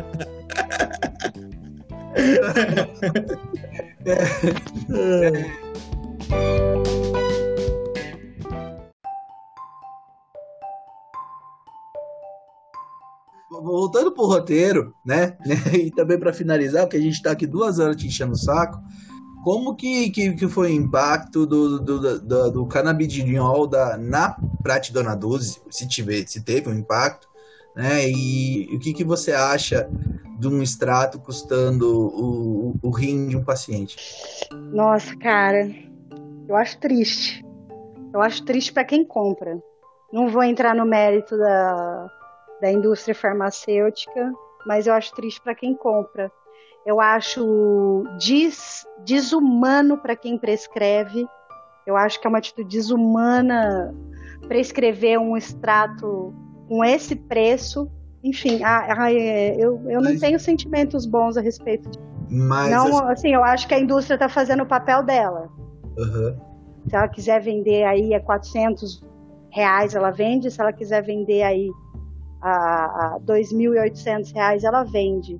Mas eu acho triste o médico que, sabendo que existem associações, sabendo que, que, que existe segurança, sabendo que existe estudo, eu acho triste o médico que não estuda. Eu acho triste o médico que não procura alternativas para aquele paciente que não pode pagar isso. Agora eu tiro o chapéu. Eu tiro o chapéu para o médico que vai, além disso, para o médico se informa, que estuda, e mesmo sabendo da oposição da classe médica dele, ele vai ainda assim, ele, ele vai, ele ajuda, ele dá consulta, ele dá prescrição de medicamento eficaz e mais em conta para aquele, né? E, e para esses médicos eu tiro o chapéu e todos eles têm, os prescritores de maconha medicinal, de cannabis medicinal, de canabidiol, não só de canabidiol, né? Porque muitos estão ali só prescrevendo canabidiol porque eles têm medo de prescrever o restante. Mas os, os prescritores de cannabis medicinal, eles têm o meu respeito, eles têm, eu tiro o meu chapéu, porque eles estão indo contra a classe médica dele, né? Para poder ajudar o paciente. Embora a questão do medicamento ter o custo para o consumidor final, a gente também teria que ver, né? Se é um papel de advogado ou diabo. É, quanto que custa para a empresa obter esse insumo que é importado, purificado, não sei o quê, porque a gente não produz aqui porque não pode, né? Porque tem todo também uma questão de moralismo, etc., que não deixam se ter, né, nem se cogitar a produção desses insumos aqui de forma que seja um grau farmacêutico, né? Que é uma coisa que poderia gerar um dinheiro muito grande, tá? até para a gente exportar. Aí que tá, Chita. A indústria grande como ela é, ela pode produzir. Porque hoje se, é, existem associações que produzem. Existem formas legais e administrativas para se produzir insumo aqui. Então, por exemplo, vou dar o exemplo da Abas, que venceu em primeira instância, né, a, a, a ação judicial de plantio associativo. A APEP também conseguiu, só que foi aí foi aí revogada o direito da APEP de plantar. se nós, associações pequenas, conseguimos isso, quiçá uma indústria farmacêutica. Então, a indústria farmacêutica ela tem meios para conseguir. Ela não faz porque ela não quer. Então, mas então ela poderia estar tá gerando emprego, ela poderia estar tá, é, produzindo insumo e fazendo um medicamento mais barato, se ela quisesse. É que não existe interesse. Então, Interesses é são que... das associações. É que tem que ter mercado, né?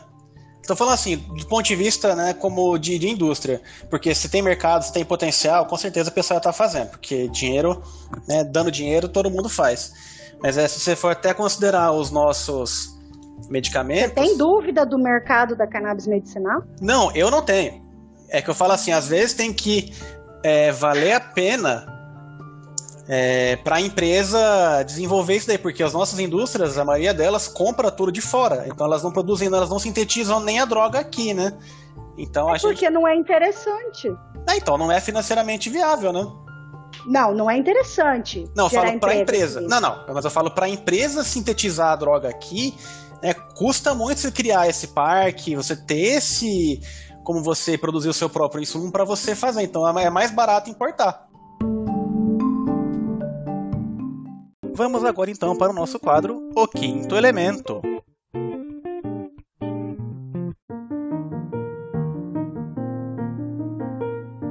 Olá, queridos ouvintes. Aqui quem fala é a Carol, Ana Carolina Roberto, para quem quiser me adicionar no LinkedIn. E eu sou o quinto elemento do Contém Referências. No quadro de hoje, a gente vai conversar um pouco sobre a segurança dos estudos clínicos. Para todas as pessoas que já pensaram em participar algum dia de estudos clínicos, e principalmente agora que a questão de a pesquisa clínica está muito na mídia, eu imagino que talvez essas pessoas se perguntem sobre: ah, será que isso é seguro? Será que se eu participar de um estudo clínico eu vou estar seguro ou eu estou me arriscando de uma forma? Bom, essa é uma pergunta muito interessante, porque sim, é verdade que participar de um estudo clínico existe um risco inerente. Risco inerente é aquele risco que está ligado à participação em si, né? Mas é, se a gente parar para pensar, na nossa vida cotidiana tem muitas coisas que nós fazemos todos os dias e que têm um risco inerente. Por exemplo, dirigir, pegar avião, é, voar, no caso, né? Ou então andar de elevador. A questão é que, é, apesar de possuírem um determinado risco, o risco dessas coisas é controlado e baixo. Então, tudo ao nosso redor e muitas das coisas que a gente faz na nossa rotina, elas possuem um risco inerente, mas é interessante a gente olhar com a perspectiva de que uma vez que esse risco seja controlado, tá tudo bem, né? É, a gente controlado e monitorado. Então, por exemplo, um carro, você vai fazer a manutenção é, dele frequentemente, você vai seguir as regras de trânsito e uma vez que você fizer isso, o risco de você sofrer um acidente é menor. Um elevador, ele só ele passa por manutenção a cada tanto tempo. Então isso significa que o risco de você ter um acidente usando um elevador é baixo. E esses são os exemplos. A aviação é um setor extremamente regulado e controlado, né? Então isso faz com que o risco da gente voar também seja baixo. E a mesma coisa não é muito diferente na pesquisa clínica na pesquisa clínica, como é que a gente garante o, o, a segurança dos voluntários participantes da pesquisa. Então, ela é garantida basicamente através de redundâncias, né?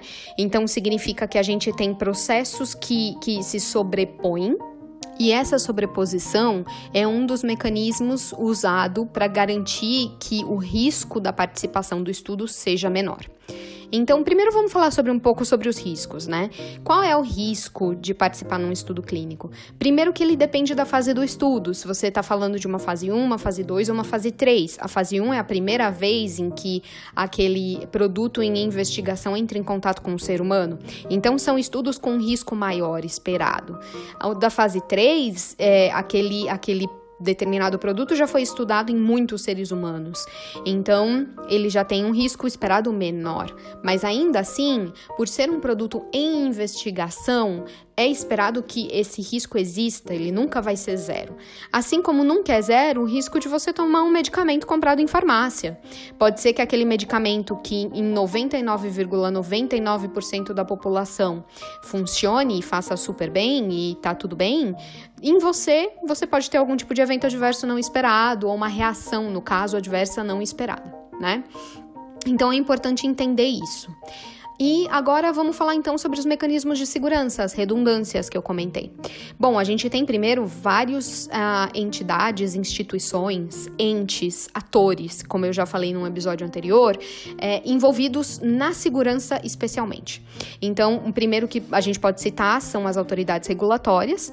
Elas avaliam os protocolos de estudo antes deles serem conduzidos e durante, elas avaliam toda a segurança, elas recebem toda a informação de segurança dos patrocinadores em tempo real depois nós temos os patrocinadores, que eles são sempre os maiores interessados em garantir a segurança do protocolo clínico.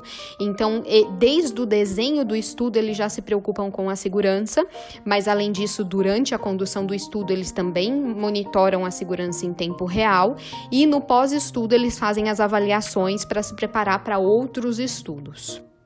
Além disso, os comitês de ética estão envolvidos no início do processo com a aprovação da perspectiva ética, mas também durante toda a pesquisa, monitorando a segurança dos eventos que são reportados pelo patrocinador. Um outro ator muito importante também na, na segurança dos voluntários do estudo são os próprios centros de pesquisa. Eles são literalmente a primeira linha relacionada à segurança. Os investigadores que conduzem as pesquisas nos centros e que fazem o atendimento pessoal desses pacientes são eles os primeiros a detectarem se algum problema está acontecendo e são os responsáveis não só por garantir a segurança dos pacientes, mas também por informar o patrocinador patrocinador caso eles identifiquem alguma questão de segurança que seja importante. Bom, também aqui para não esquecer, vale a pena ressaltar que o próprio patrocinador forma e contrata um comitê independente de avaliação de segurança. E esse comitê fica responsável por fazer o monitoramento dos dados, dessa vez não em tempo real, mas em determinados pontos de parada de, do estudo. Esses pontos de parada já são estabelecidos desde o começo, geralmente, inclusive, eles são incluídos no protocolo de estudo, e a cada uma dessas paradas, esse monitor, esse, esse comitê independente, ele vai monitor, ele vai avaliar os dados de segurança coletados até então e vai dar um parecer se o estudo pode continuar ou se ele tem que ser interrompido por algum motivo. A diferença desse comitê independente para os outros entes que eu citei até agora é que esse comitê independente ele tem a oportunidade, dentro desses tempos estabelecidos, de avaliar os dados coletados até aquele momento de forma não cega. O que, que significa isso? O comitê independente é o único que olha para os dados e ele sabe o que cada paciente está tomando ou qual tipo de intervenção cada paciente está utilizando. Então, por causa disso, eles conseguem garantir e fazer uma análise mais profunda de que tipo de tendência está tendência de eventos, tá? É observado em cada um dos grupos de pacientes que, que o estudo propôs, né? Que o estudo é, decidiu ter, de acordo com o desenho dele, claro. Bom, e é isso então. No episódio de hoje, a gente falou um pouco sobre como funciona a segurança para os estudos clínicos, as redundâncias que existem entre os diferentes atores envolvidos nos processos de segurança do estudo. Resumidamente, esses atores são as agências regulatórias e comitês de ética, o patrocinador, os comitês independentes de segurança e os centros de pesquisa. Muito obrigada por escutar até aqui. Se você tiver alguma dúvida sobre o quadro de hoje, é só postar ela nas redes sociais do Contém Referências e eu vou te responder. Se você tiver alguma sugestão ou dúvidas gerais sobre a pesquisa clínica, pode postar também nas redes sociais, que eu vou responder da melhor maneira que eu puder. Até o próximo episódio!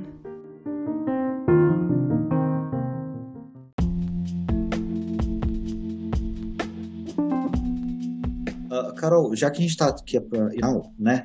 Uh, se a gente tiver um, alguém ouvindo aqui que, por exemplo, tem uma condição que possa precisar, ou que, que tem fibromialgia, por exemplo, está interessado em ter acesso a, a, a medicinal, mas não sabe como. Sei lá, a pessoa está no interior do Goiás, a pessoa está no interior do Acre, né? E não quer que ninguém seja preso no meio do caminho.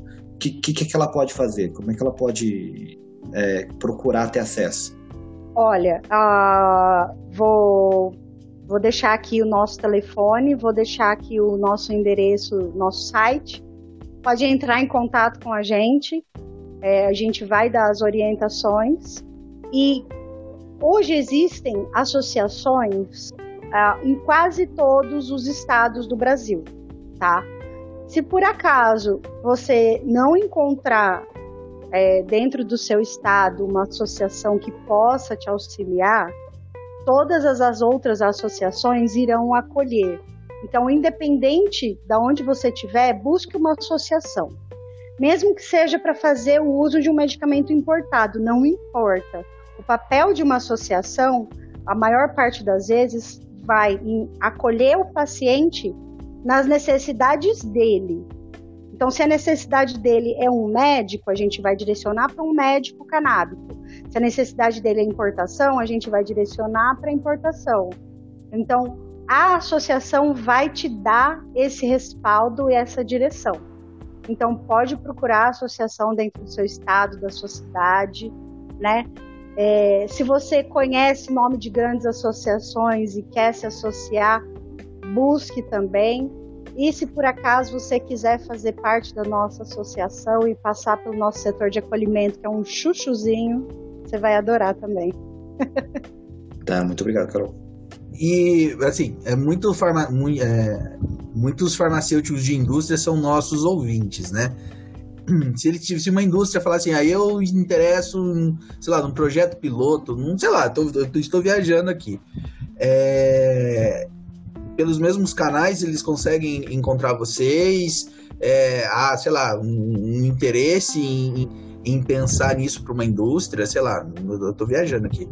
Não, se uma indústria tiver interesse, né, e tiver buscando um respaldo técnico, sim, eles podem nos procurar, porque aí eu, pelo mesmo telefone, porque aí isso aí é encaminhado para mim. E aí eu eu posso fornecer, né, o respaldo técnico para isso eu e minha equipe, né? Nós temos uma equipe aí de mães, terapeuta, advogado, farmacêuticos, médicos. Então, assim, eu, nós somos uma equipe, uma equipe multidisciplinar de fato, e a gente se conversa, né? A gente se conversa, a gente não é cada um na sua patotinha, a gente se conversa. Então, se, for, se eles estiverem buscando respaldo técnico, isso pode ser orientado, porque se há interesse em gerar emprego no país, em trazer um plantio, em pleitear um plantio é, para é, gerar insumos, eu acho que isso daí é válido. E assim, como minha última pergunta, eu quero assim perguntar sinceramente para você, Carol, aonde que eu mando o currículo? Pode mandar no meu e-mail. Pode mandar no nosso e-mail, Gustavo. Malele em defesa da vida, gmail.com ou www.malele.org.br ou pelo telefone 14 99154 9400. De, deixa essa, esses, esses links pra gente no, no, WhatsApp, depois que a gente, a gente deixar no, como referência do, do programa. Beleza. Vou deixar assim, pode deixar. Vou mandar para vocês. Senhores, temos um episódio?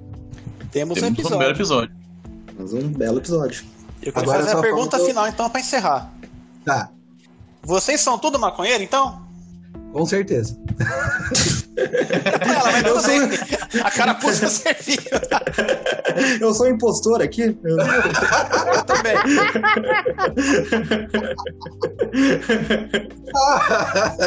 Famoso. Se a cara serviu, devolve que é minha. Como, como a gente diria na faculdade, maconheiro não, maconhista. Maconhista. Nossa, essa eu não sabia. Aí. Maconhista. Olha, tem associado que nem tratamento faz, que veio em busca só de informação e orientação. Mas a grande maioria somos maconheiros. Entretanto, apenas uma pequena, pequena, pequena parcela dos associados fazem o uso de forma inalada. Inalada? É, fuma não. É, caralho. Ah, tá. É, é... Não passa vergonha, Gabriel! Eu, vi- eu tava no brigadeiro. Eu tava com a cabeça no brigadeiro ainda, calma aí. Tá com fome, já é meio-dia. Meio-dia, fome batendo, né? Foda. Gustavo, Gustavo, Oi. deixo aqui a sugestão para você chamar alguém que trabalha ou que estuda culinária canábica. Eu Ah, fiz um muito curso, é, eu me inscrevi num curso recentemente, entretanto, no dia eu não consegui participar, mas eu te dou até o nome da menina que foi é, veiculado por aquele projeto Mulheres e Mães Jardineiras, né, da SBEC.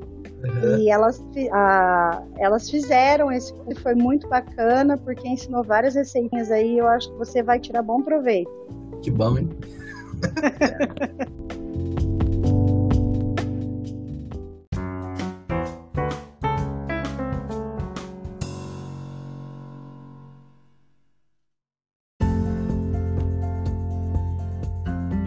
pessoas, muito obrigado pra quem ficou com a gente até aqui. Eu juro que eu me esforço pra falar mais devagar, mas é isso. Agora eu passo a bola, sim, agora foi intencional, pra Carol de novo. Peguei a bola. Muito obrigada pelo convite. Eu adorei é, essa oportunidade de fazer um podcast, de mostrar um pouquinho mais do papel de uma associação, né? é, tanto para a comunidade quanto para a vida do- dos pacientes. E falar um pouco, né, de cannabis medicinal. Eu acho que é um tema assim super em alta, só que ainda rodeado de bastante desinformação, ainda rodeado de bastante mitos que a Ops, gente precisa ops, desmistificar e fazer chegar a, a- a todo mundo essas informações, né?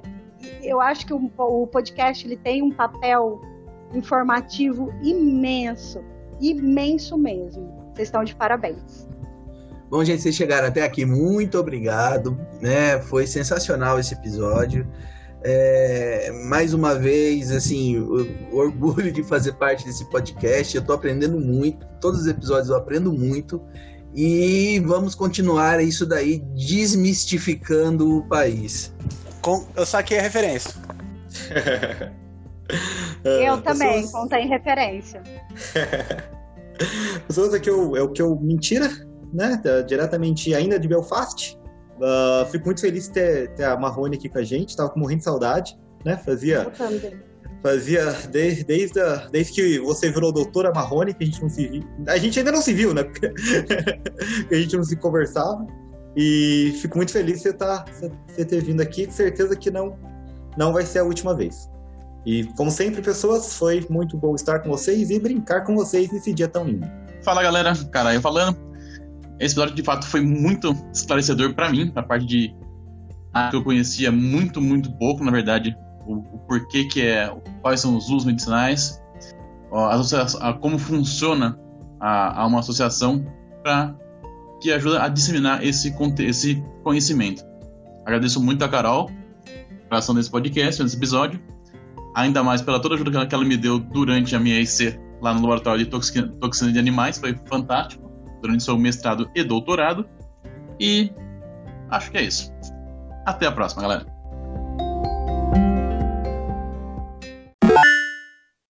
Vai o caralho. Caralho, Vai pros extras, essa tava, também. tava demorando. O programa vai ser metade extras. O caralho caiu. Justo agora. Caiu agora. Ai. Caiu, caralho. Aí o caralho. Você não, você não deixa uma, uma menina de 5 anos que- pintando a unha sozinha quando ela quer te mostrar o, o esmalte novo que ela ganhou. Sabe? Com certeza. Infelizmente eu atrasei por esse motivo, mas ela ficou com fome e ela quis dar tchau. Você vai ter que depois cantar Evidências, tá? Junto com ela. Ai, meu Deus, eu É, perdi. eu não sei- porque- eu tô perdido aqui, eu não sei o que vocês falaram. Porque nós vamos ter mentira baseado em evidências.